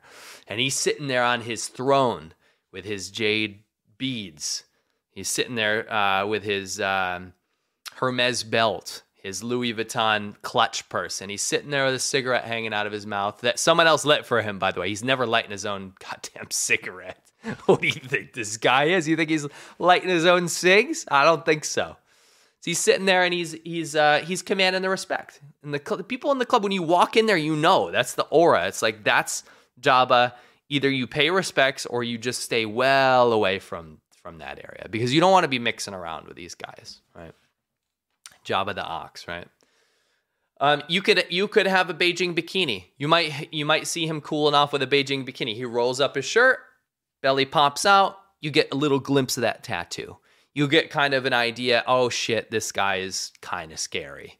Um, again, you're not going to look at him like, hey, this guy's out of shape. You're going to look at him and say, this guy is going to call up 500 people to actually, like, you know, dissect me in the middle of the road. Uh, next one here.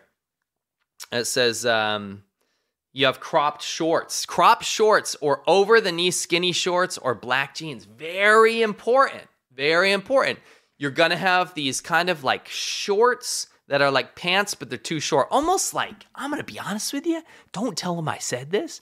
Don't tell these guys I said this, but like, kind of like capris. Kind of like we're in like 2003 in like high school and you see your crush walking out of Spanish class and she's rocking capris with like flip flops. That's kind of what the chic is. That that's kind of what they're wearing. I'm gonna, you know, don't tell him I said this, but that's kind of uh, that's kind of the the pants the pants situation there. These crop shorts, but they go with um, kind of these loafers, these slip-on shoes. Off, I don't I don't know the brands. I don't know anything luxury to be honest. But you know, Louis Vuitton, Gucci, Gucci. Let's say Gucci, Gucci. Um, you got Gucci slippers on. You got Gucci loafers on. You got Gucci like leather shoes with no socks. It's very key that you don't have socks. You'd look like an absolute idiot if you had socks on, right? So you have those with those cropped kind of capri skinny pants, these man capris. And honestly, th- this says they're black, the, the jeans, by the way, but I don't think that's necessary. I think you could have really any sort of pattern. I've seen outlandish patterns on them. And then uh, the last one here is you got the beer belly. And the beer belly is very important. It's almost like it's almost like if you're not if you don't have a beer belly, no one's going to take you seriously. And I can attest to this. The skinny thugs are always the ones that were really like super try hard and they weren't like they weren't very scary. The scary ones were the ones with the beer belly and the tattoos and the whole, you know, the whole 9 yards.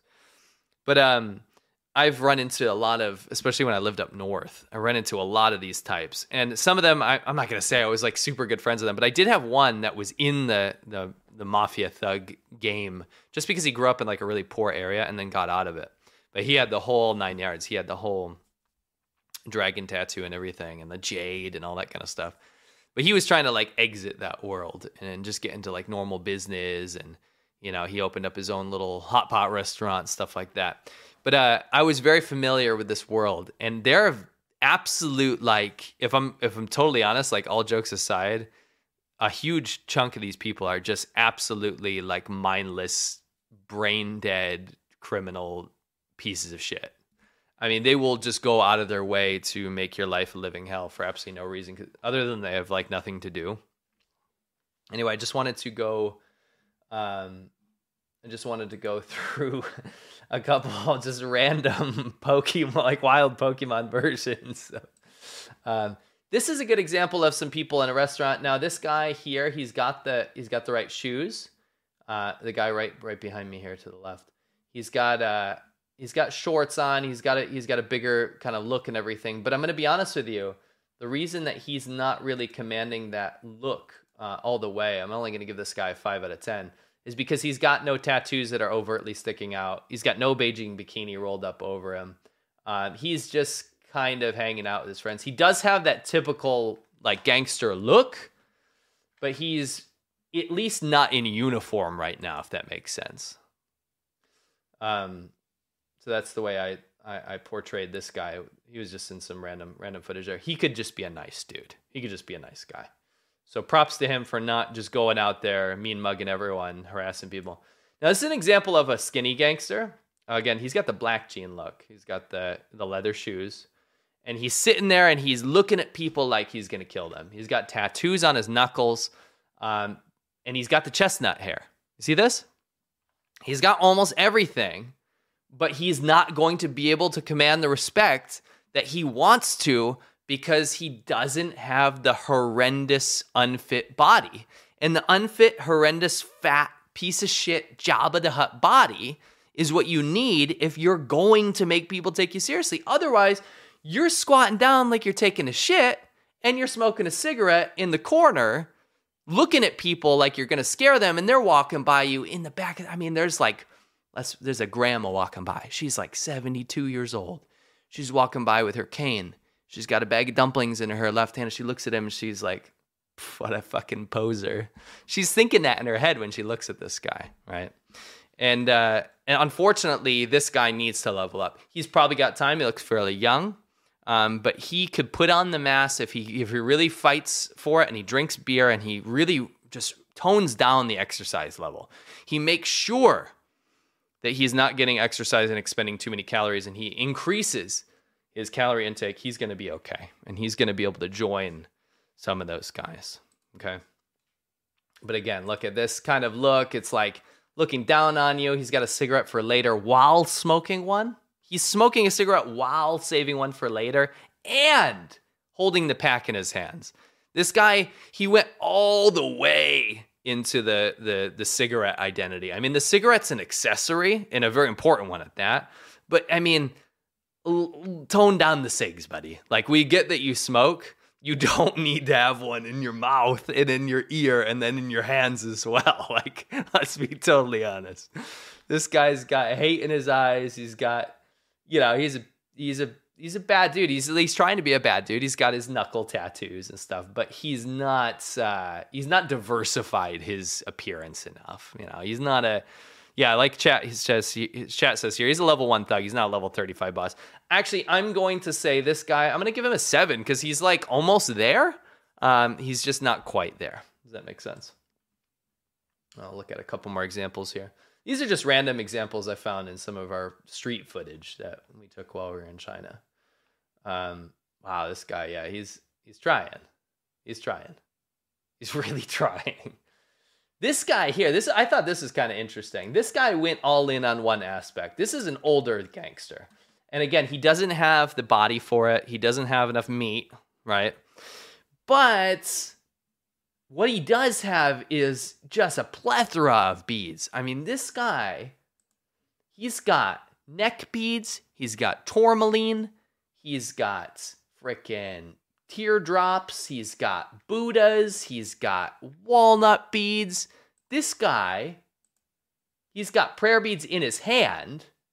This guy is full on going gangster. He's full on gangster. It's just he doesn't quite have the, the presence. He doesn't have the the Dongbei presence, that northeastern China presence. He doesn't have that Jabba command, you know, sitting in the command center, ho ho ho, and around eating eating frogs or whatever the hell Jabba eats. This guy is like a gangster shaman. This guy's walking around. He's cursing people. He's freaking blessing people. He's freaking talking to the god of wealth, making sure that he's getting blessed upon, you know, making sure those like gold boats come down, raining down on him. This guy is trying his best to compensate for I'm going to be honest, probably some bad deeds, some bad deeds this guy's done in the past. But he's uh this guy is absolutely he's trying to go for a gangster look, but he again he invested all in one element. He invested in one attribute of that, right? Um, that although that shirt is very much a Chinese gangster shirt, by the way. Um, a lot of people are getting confused. This guy is not some like hippie that's going to do like weave dream catchers for Burning Man. This is absolutely a gangster aesthetic. You have to keep that in mind. This this is a Chinese gangster aesthetic, but he's gone all into the religious imagery kind of uh, you know at- attributes. And I would say, excuse me, I would say this guy is a he's not larping. I think he's retired. I think he's already done the bad shit. He's done and now he's like I've done so many bad things in my life that now I need to have 7,000 rosaries to pray for all of my sins. he went all the fuck in on these speeds. Seriously. Anyway. He saw a fellow, um, you see that there? You saw a fellow gangster friend in the background. You might have seen Chinese Ox back there, if I'm honest. This guy, this guy.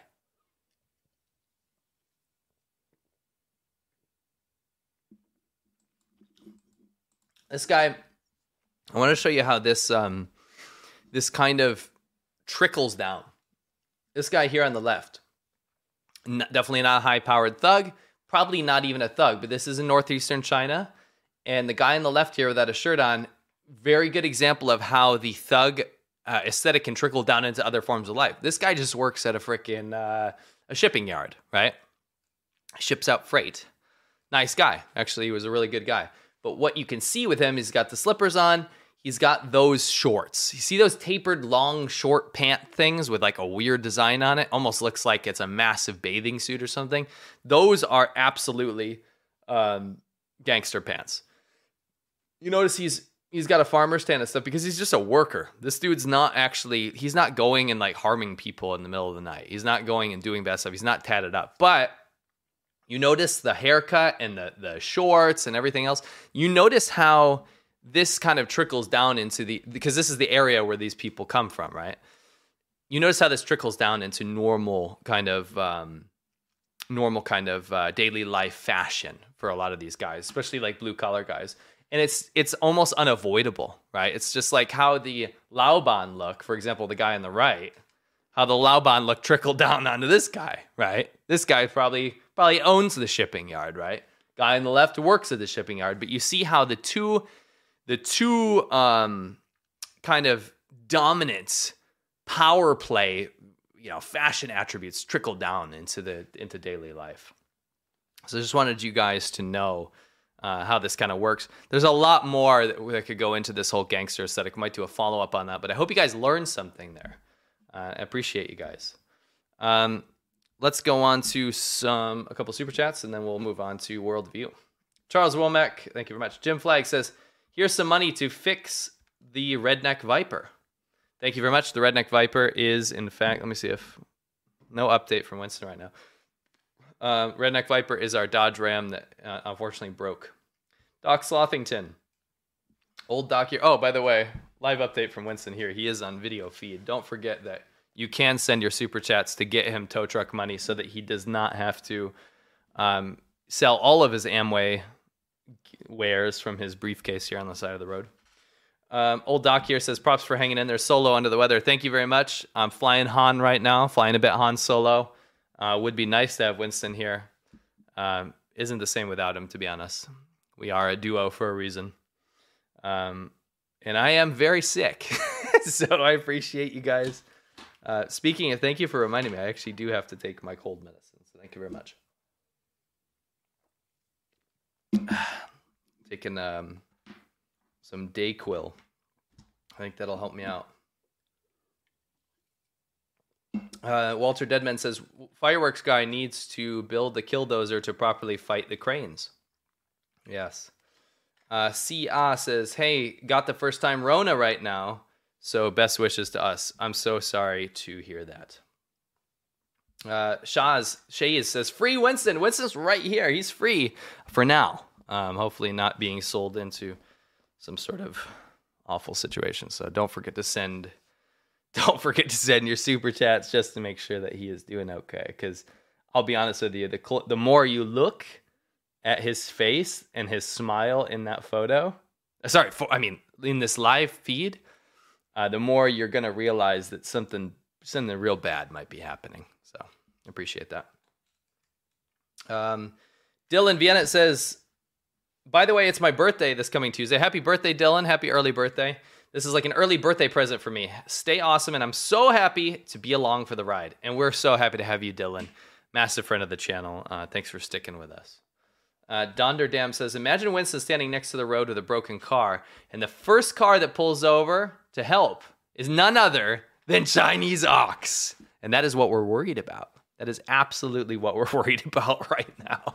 Because if Chinese Ox shows up while Winston's out there, um, Winston's a strong dude and he can definitely fend for himself. But I'll tell you what, uh, Chinese Ox shows up, I'm gonna probably put my bets on Chinese Ox.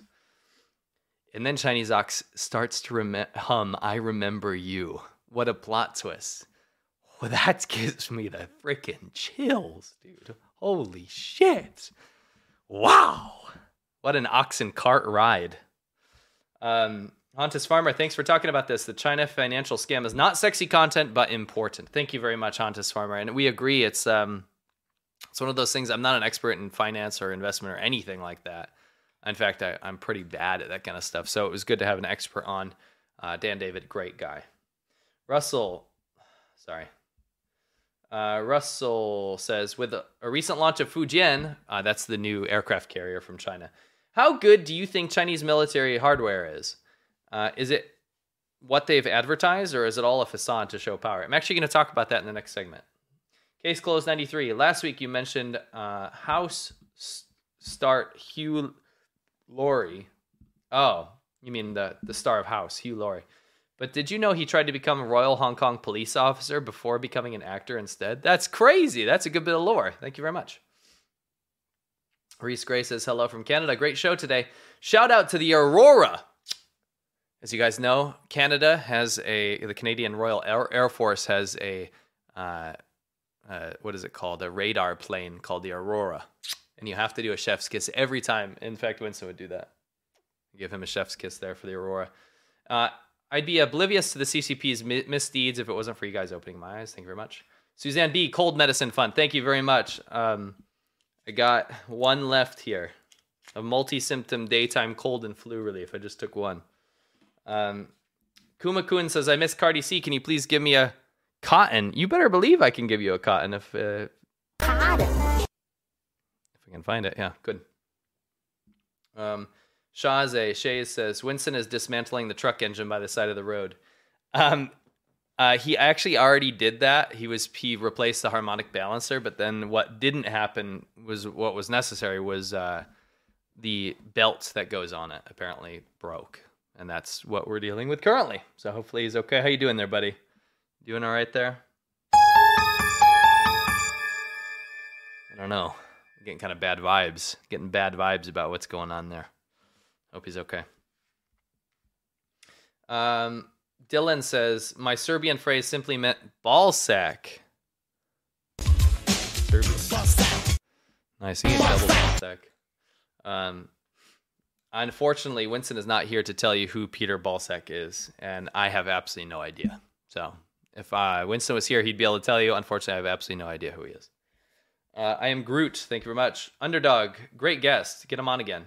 Yeah, we love Dan. Um, if you go check out his show, it's the Wolfpack. Uh, what's it called? I hung up on Warren Buffett podcast. Uh, Wolfpack is his company, but he uh, had me on. We had a great chat. We talked about some very interesting things, some very funny moments as well. Um, Jim Flag, here's some money for the toe. Thank you very much, Jim. You might have paid for like half of it already with that, so I very much appreciate that. Thank you so much. Depending on how much it is, I'll have to find out. Um, so thank you very much. Cheers to you, and, and here's a bit of applause for you as well. Appreciate that. Got no one here to stop me. Shays with a Winston Rescue Fund. Thank you very much for that. Um, he is absolutely, probably will live in the fear.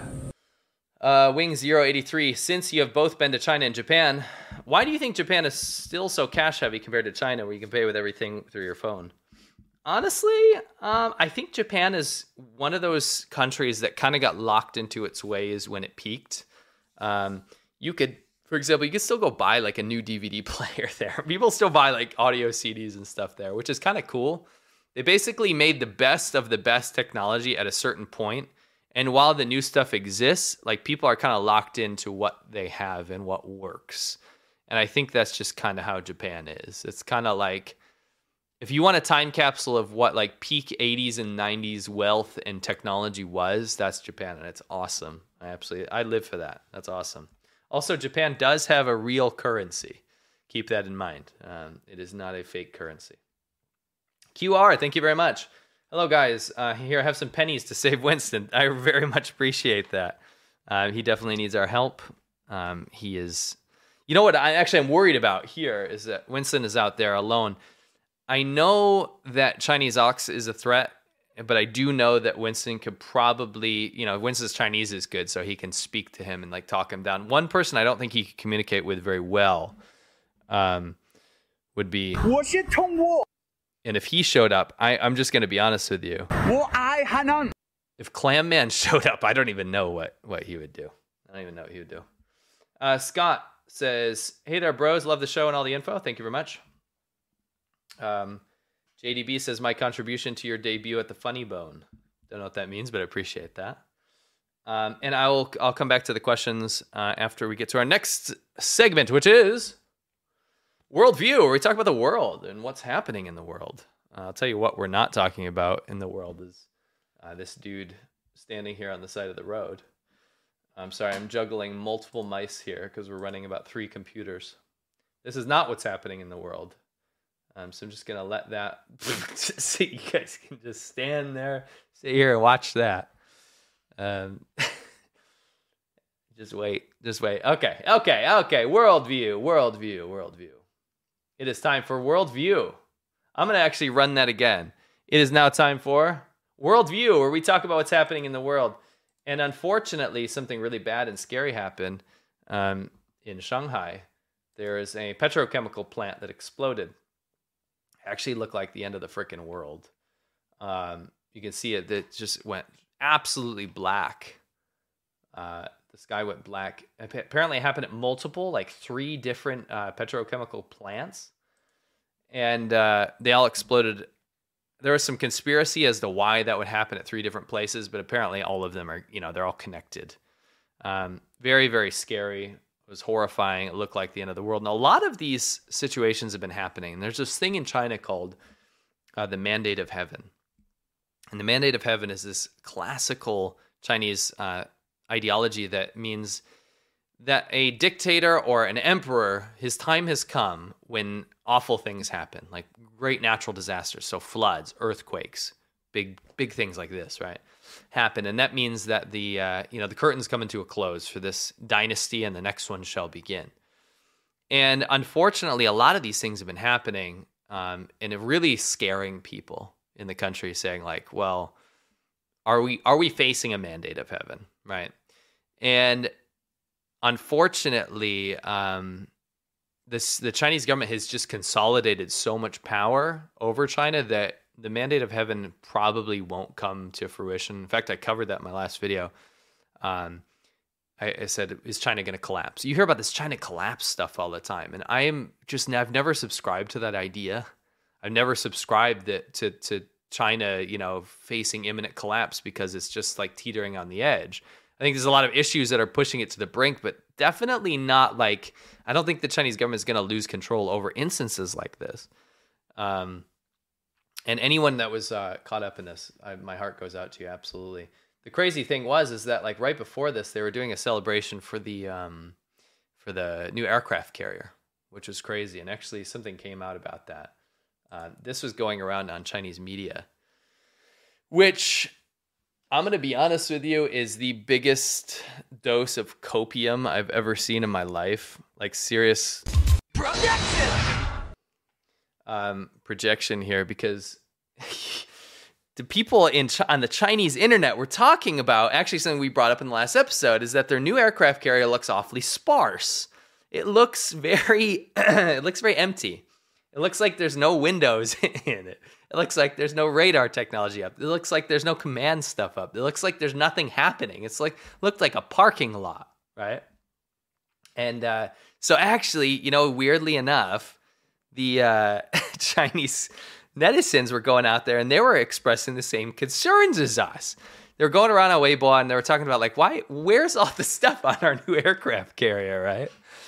Uh, and it says China's uh, Chinese defense analysts say the clean, streamlined island on uh, of the top uh, a Type 003 aircraft carrier is one of the noticeable indicators that it's more advanced than the American Ford class supercarrier.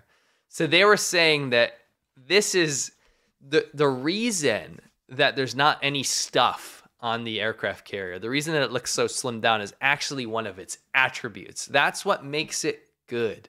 That's what makes it more advanced and uh, better technologically uh, developed than the American Ford class supercarrier, which I thought was absolutely uh, hilarious.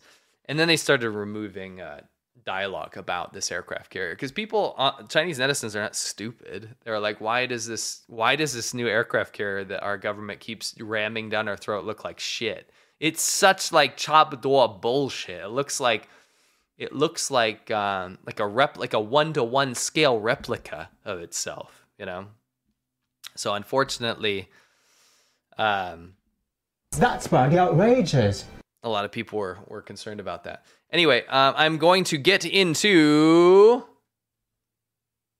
the Q and A. Yum cha. Now, I do want to let you guys know that um, if you guys go to patreon.com slash ADV podcast, you guys can support the channel. Uh, but not just support the channel. Actually, you'll get the uncut episode on there uh, on Monday.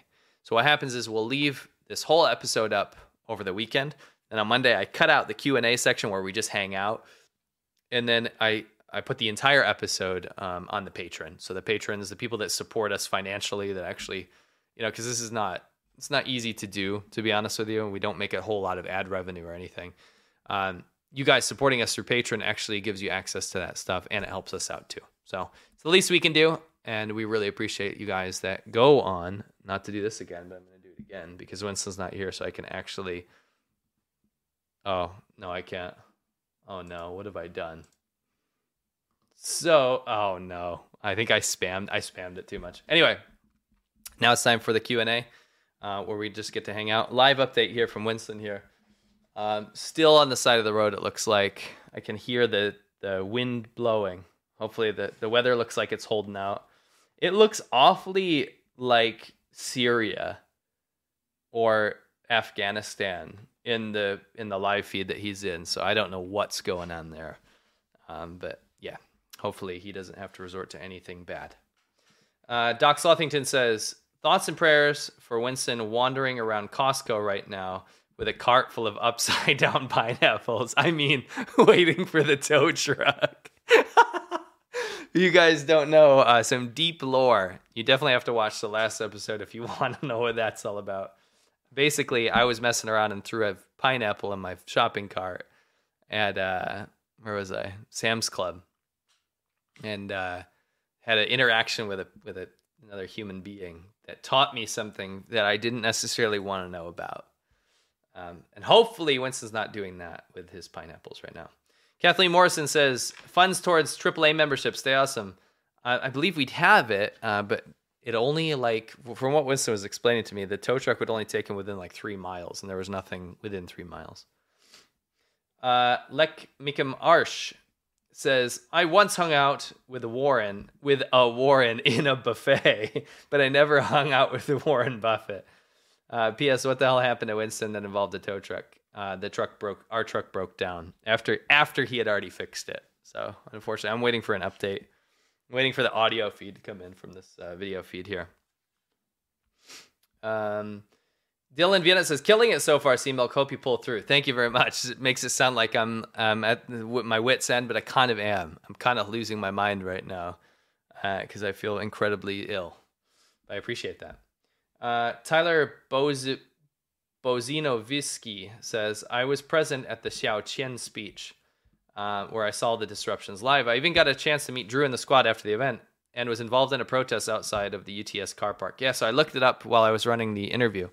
And apparently, um, uh, Xiao Qian, uh, an ambassador, was making a speech in Australia, and Drew Pavlou uh, had staged some sort of protest where they ran around with free Tibet and free uh, Xinjiang signs or something during the speech. Looked pretty interesting. Doc Slothington, this stream is like when a grade school teacher left the room unattended for an extended period of time and then hell slowly starts to break loose. That's exactly what I was going for. Doc, you hit the nail right on the head. That is absolutely positively what I was going for there. So, very much appreciate that. Um, Dan Cacciatore, some some change for Winston. Oh, Dan, thank you very much. That's very generous. Appreciate that. That's going to actually help us pull through the tow truck. Some change for Winston. By the way, some refreshment is headed your way in the next two weeks. Thank you very much, Dan. I can't wait. Uh, Walter Deadman, plot twist The truck driver is Chinese Ox, and Clam Man is with him. That would be horrifying. Can you imagine that? I'll be honest with you, though. Clam Man would get destroyed. Chinese Ox probably hates Clam Man, dude. I don't think they would. They wouldn't be able to freaking communicate anyway. Clam Man doesn't speak Chinese very clearly. Well, let's see if he does. 好吃，好好吃。 I, I don't know. Did, did you get a good? uh Let's see. Let's see. Let's see if he can say this properly.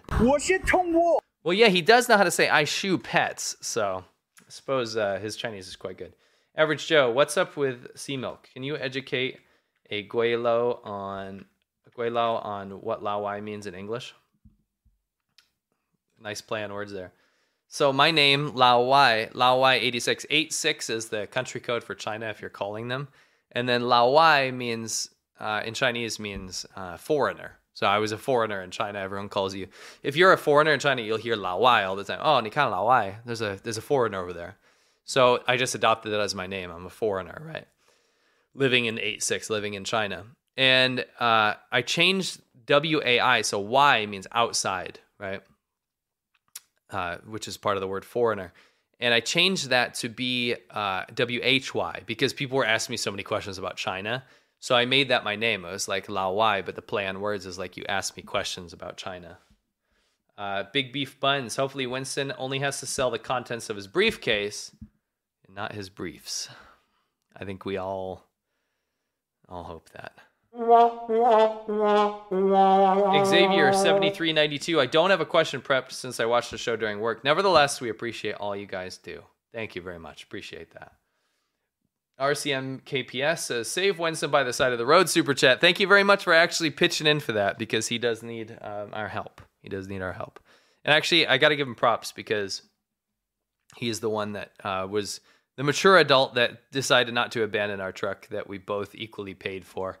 So I appreciate that. And it's not like it's the end of the world. I mean, if we, if for some reason it got stolen or something, it would have not been good. So that's also a good thing that he did. I appreciate that. Jack Britton, Sea Milk, the intro you did with a soundboard had me and my friend Big Stu in stitches. He actually peed in his pants a little. what do you mean, this one? Welcome. We're here. We're talking about China, nothing but China. 93.2 FM, The China Show. Uh, Black Halo 6 trade off for toe money for toe picks. Nice. Shooter Down Under. I was just playing the song Kate uh, by Katy Perry over that footage of the excavator and the fireworks. That's someone should definitely uh, overlay that. That's that's fantastic. JDB, thank you very much. Maurice Strip Matter, do you think the tattoos were copied from the Yakuza? Absolutely. Uh, 100%. They were copied by the from the Yakuza. Also, northeastern China has a big presence in the armed forces. That is correct. But I'll tell you what, these Chinese gangsters are not in the armed forces. Uh, KFAX says, don't skip neck day. Yeah, definitely not. Read Strip Matter, I only saw bald dudes fighting in the street in Beijing. Well, those bald dudes are probably gangsters, if I'm honest. Uh, Mihak Robin, my face looks like that, and I can assure you it's alcohol. thanks for, uh, thanks for being honest. Thanks for being honest with you know what happened to your face, um, and potentially that's what happened to Chinese Ox's face as well. Face says too much salt in my diet. Hmm. Wing Zero Eighty Three. Oh, sorry, it snapped. Wing Zero Eighty Three says, "Who does better with it with the ladies? Pig Peak, Pig's Peak Man, a Laoban, or Chinese Ox? Also, if he's invited you to go to karaoke with him, what song would you sing? Now that's a tricky question. Pig's Peak doesn't get any women at all. Pig's Peak sucks. Pig's Peak is like the the lowest of of forums in in terms of like you know deadbeats in China. Uh, a Laoban, if it's an actual Laoban, if it, he's an actual CCP member or an actual boss, then he's going to get the most ladies because of money. Um, Chinese ox, like if you're talking about like a thug, the thug types, will get women um, in their sphere, like that type of of girl, right? They're going to have the the tag-alongs with the criminals.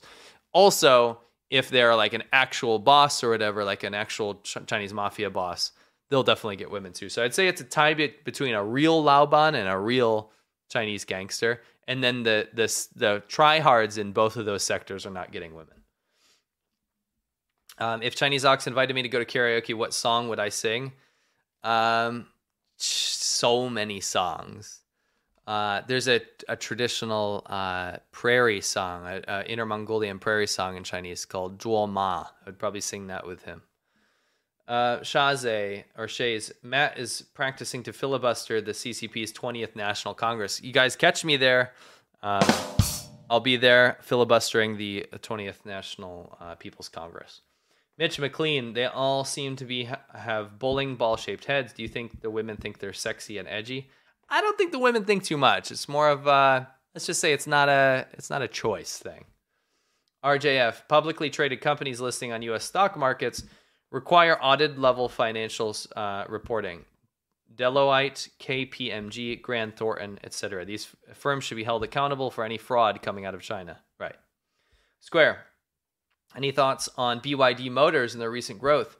Even set to supply batteries to Tesla soon. Not happy to see um, a government affiliated Chinese company be being used by Tesla. If I'm totally honest with you, we've been calling this from day one about Elon Musk and Tesla. We don't know how people haven't realized this yet, but uh, joining more at the hip to China at the moment is probably not the position we want to be in. Uh, doc, uh, BYD, by the way, has had massive problems in the past with quality explosions, taxis catching on fire. Um, really not good stuff. But I mean, it's a, definitely one of the more respected companies in China. Doc Slothington, the gangster aesthetic segment was a tour de force, and I appreciate that. Thank you very much. I'm glad you liked it. Uh, Shays says, Matt, you're doing your best holding the fort. Thank you very much. I do have Winston here on live feed helping me out. Christian Mace, thank you. Dion Chapman, update. He is covered in oil. Speaking with him. Oh, that is not good. Yeah, Dion actually probably was talking to him. Um, and I do know he did have oil on him at one point, and I do hope it was related to the car repair. Uh, Shay is explain it like I'm. Hold on, sorry. Explain it like I'm five. What is a harmonic balancer? well, you better be ready for a Wikipedia entry. A harmonic balancer. Harmonic balances are misnamed. They do not balance an engine, rather, they absorb and remove unwanted vibration due to torsional twisting of the crankshaft. They are, in effect, vibration dampeners and are frequently called dampeners. Dampeners are like torsional shock absorbers used to dampen torsional twist and vibration in an engine. Torsional vibration is a twisting vibration caused by the firing pulses of each combustion event. Uh, the force of the combustion process causes the crank to deflect ever so slightly in the direction of the force. When the force goes away, the crank ever so slightly springs back. At certain frequencies, the crank can resonate, making the vibration much worse. With eight cylinders firing, and 10 cylinders in our case, these forces are moving back and forth and right through each other constantly. This is where a harmonic, harmonic dampener works its magic. So it's basically like, uh, oh, yeah, it says they are very effective in production cars, but can deteriorate and fail over time due to exposure of the elements. That makes sense.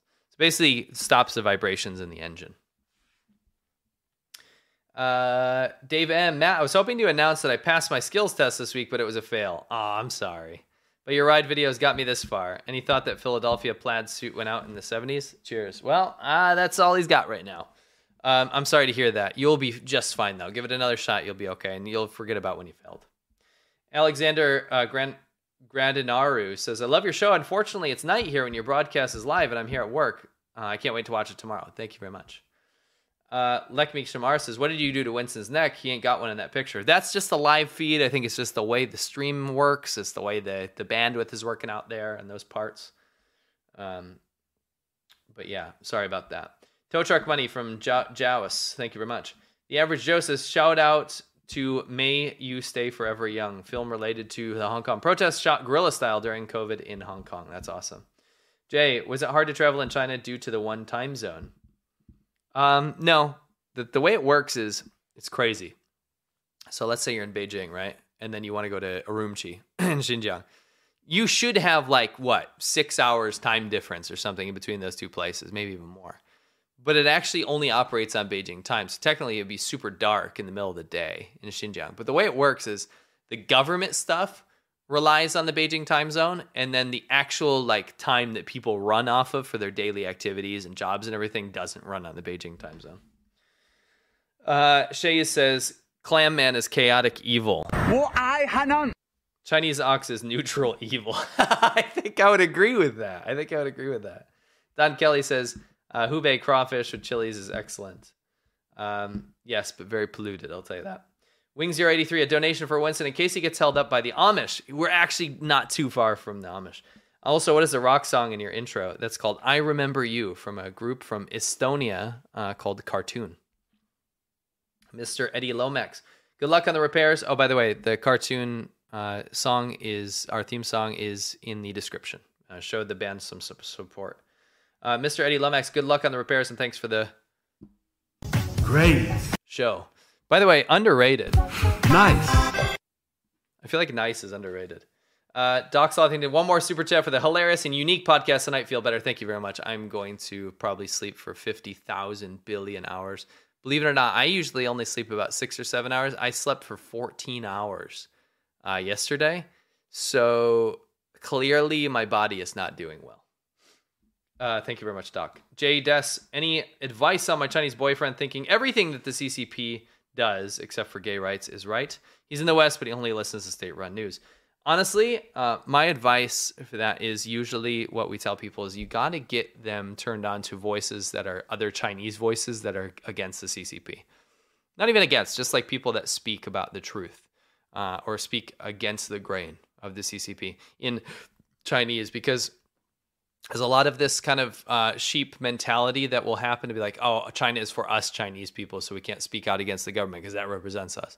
When you start to show them that there's tons and tons of other voices in Chinese from Chinese people uh, that don't think like that, there's huge communities of pro democracy Chinese people um, that we support and that, that that support us. Then you'll you'll start to see that your message might start trickling through. Uh, Marit Stripmatter says, "Could you make a difference? A video about the difference between gangster culture between U.S., Asia, and Africa? Uh, there might be a thing we could do for that. Could be a thing. Anyway, guys, thank you very much. Um, I'm sorry Winston couldn't make it today, but he did his best to hold down the fort and actually get our truck to a situ- uh, in a position where we don't have to leave it there. Um, and I'm sure he'll be back um, normally next week. Thanks for being patient with me while I'm sick. Um, it's been tough, uh, but I appreciate all you guys sticking around for the show. I hope you guys enjoyed it.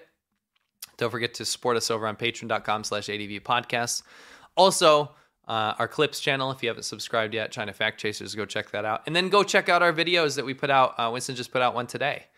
Um, it's a really good one. It's about examples of soft power that have actually worked on American people or Westerners in general from China, um, which is a great video. That's in the description below. And then my video about is China actually going to collapse? Is it about to collapse?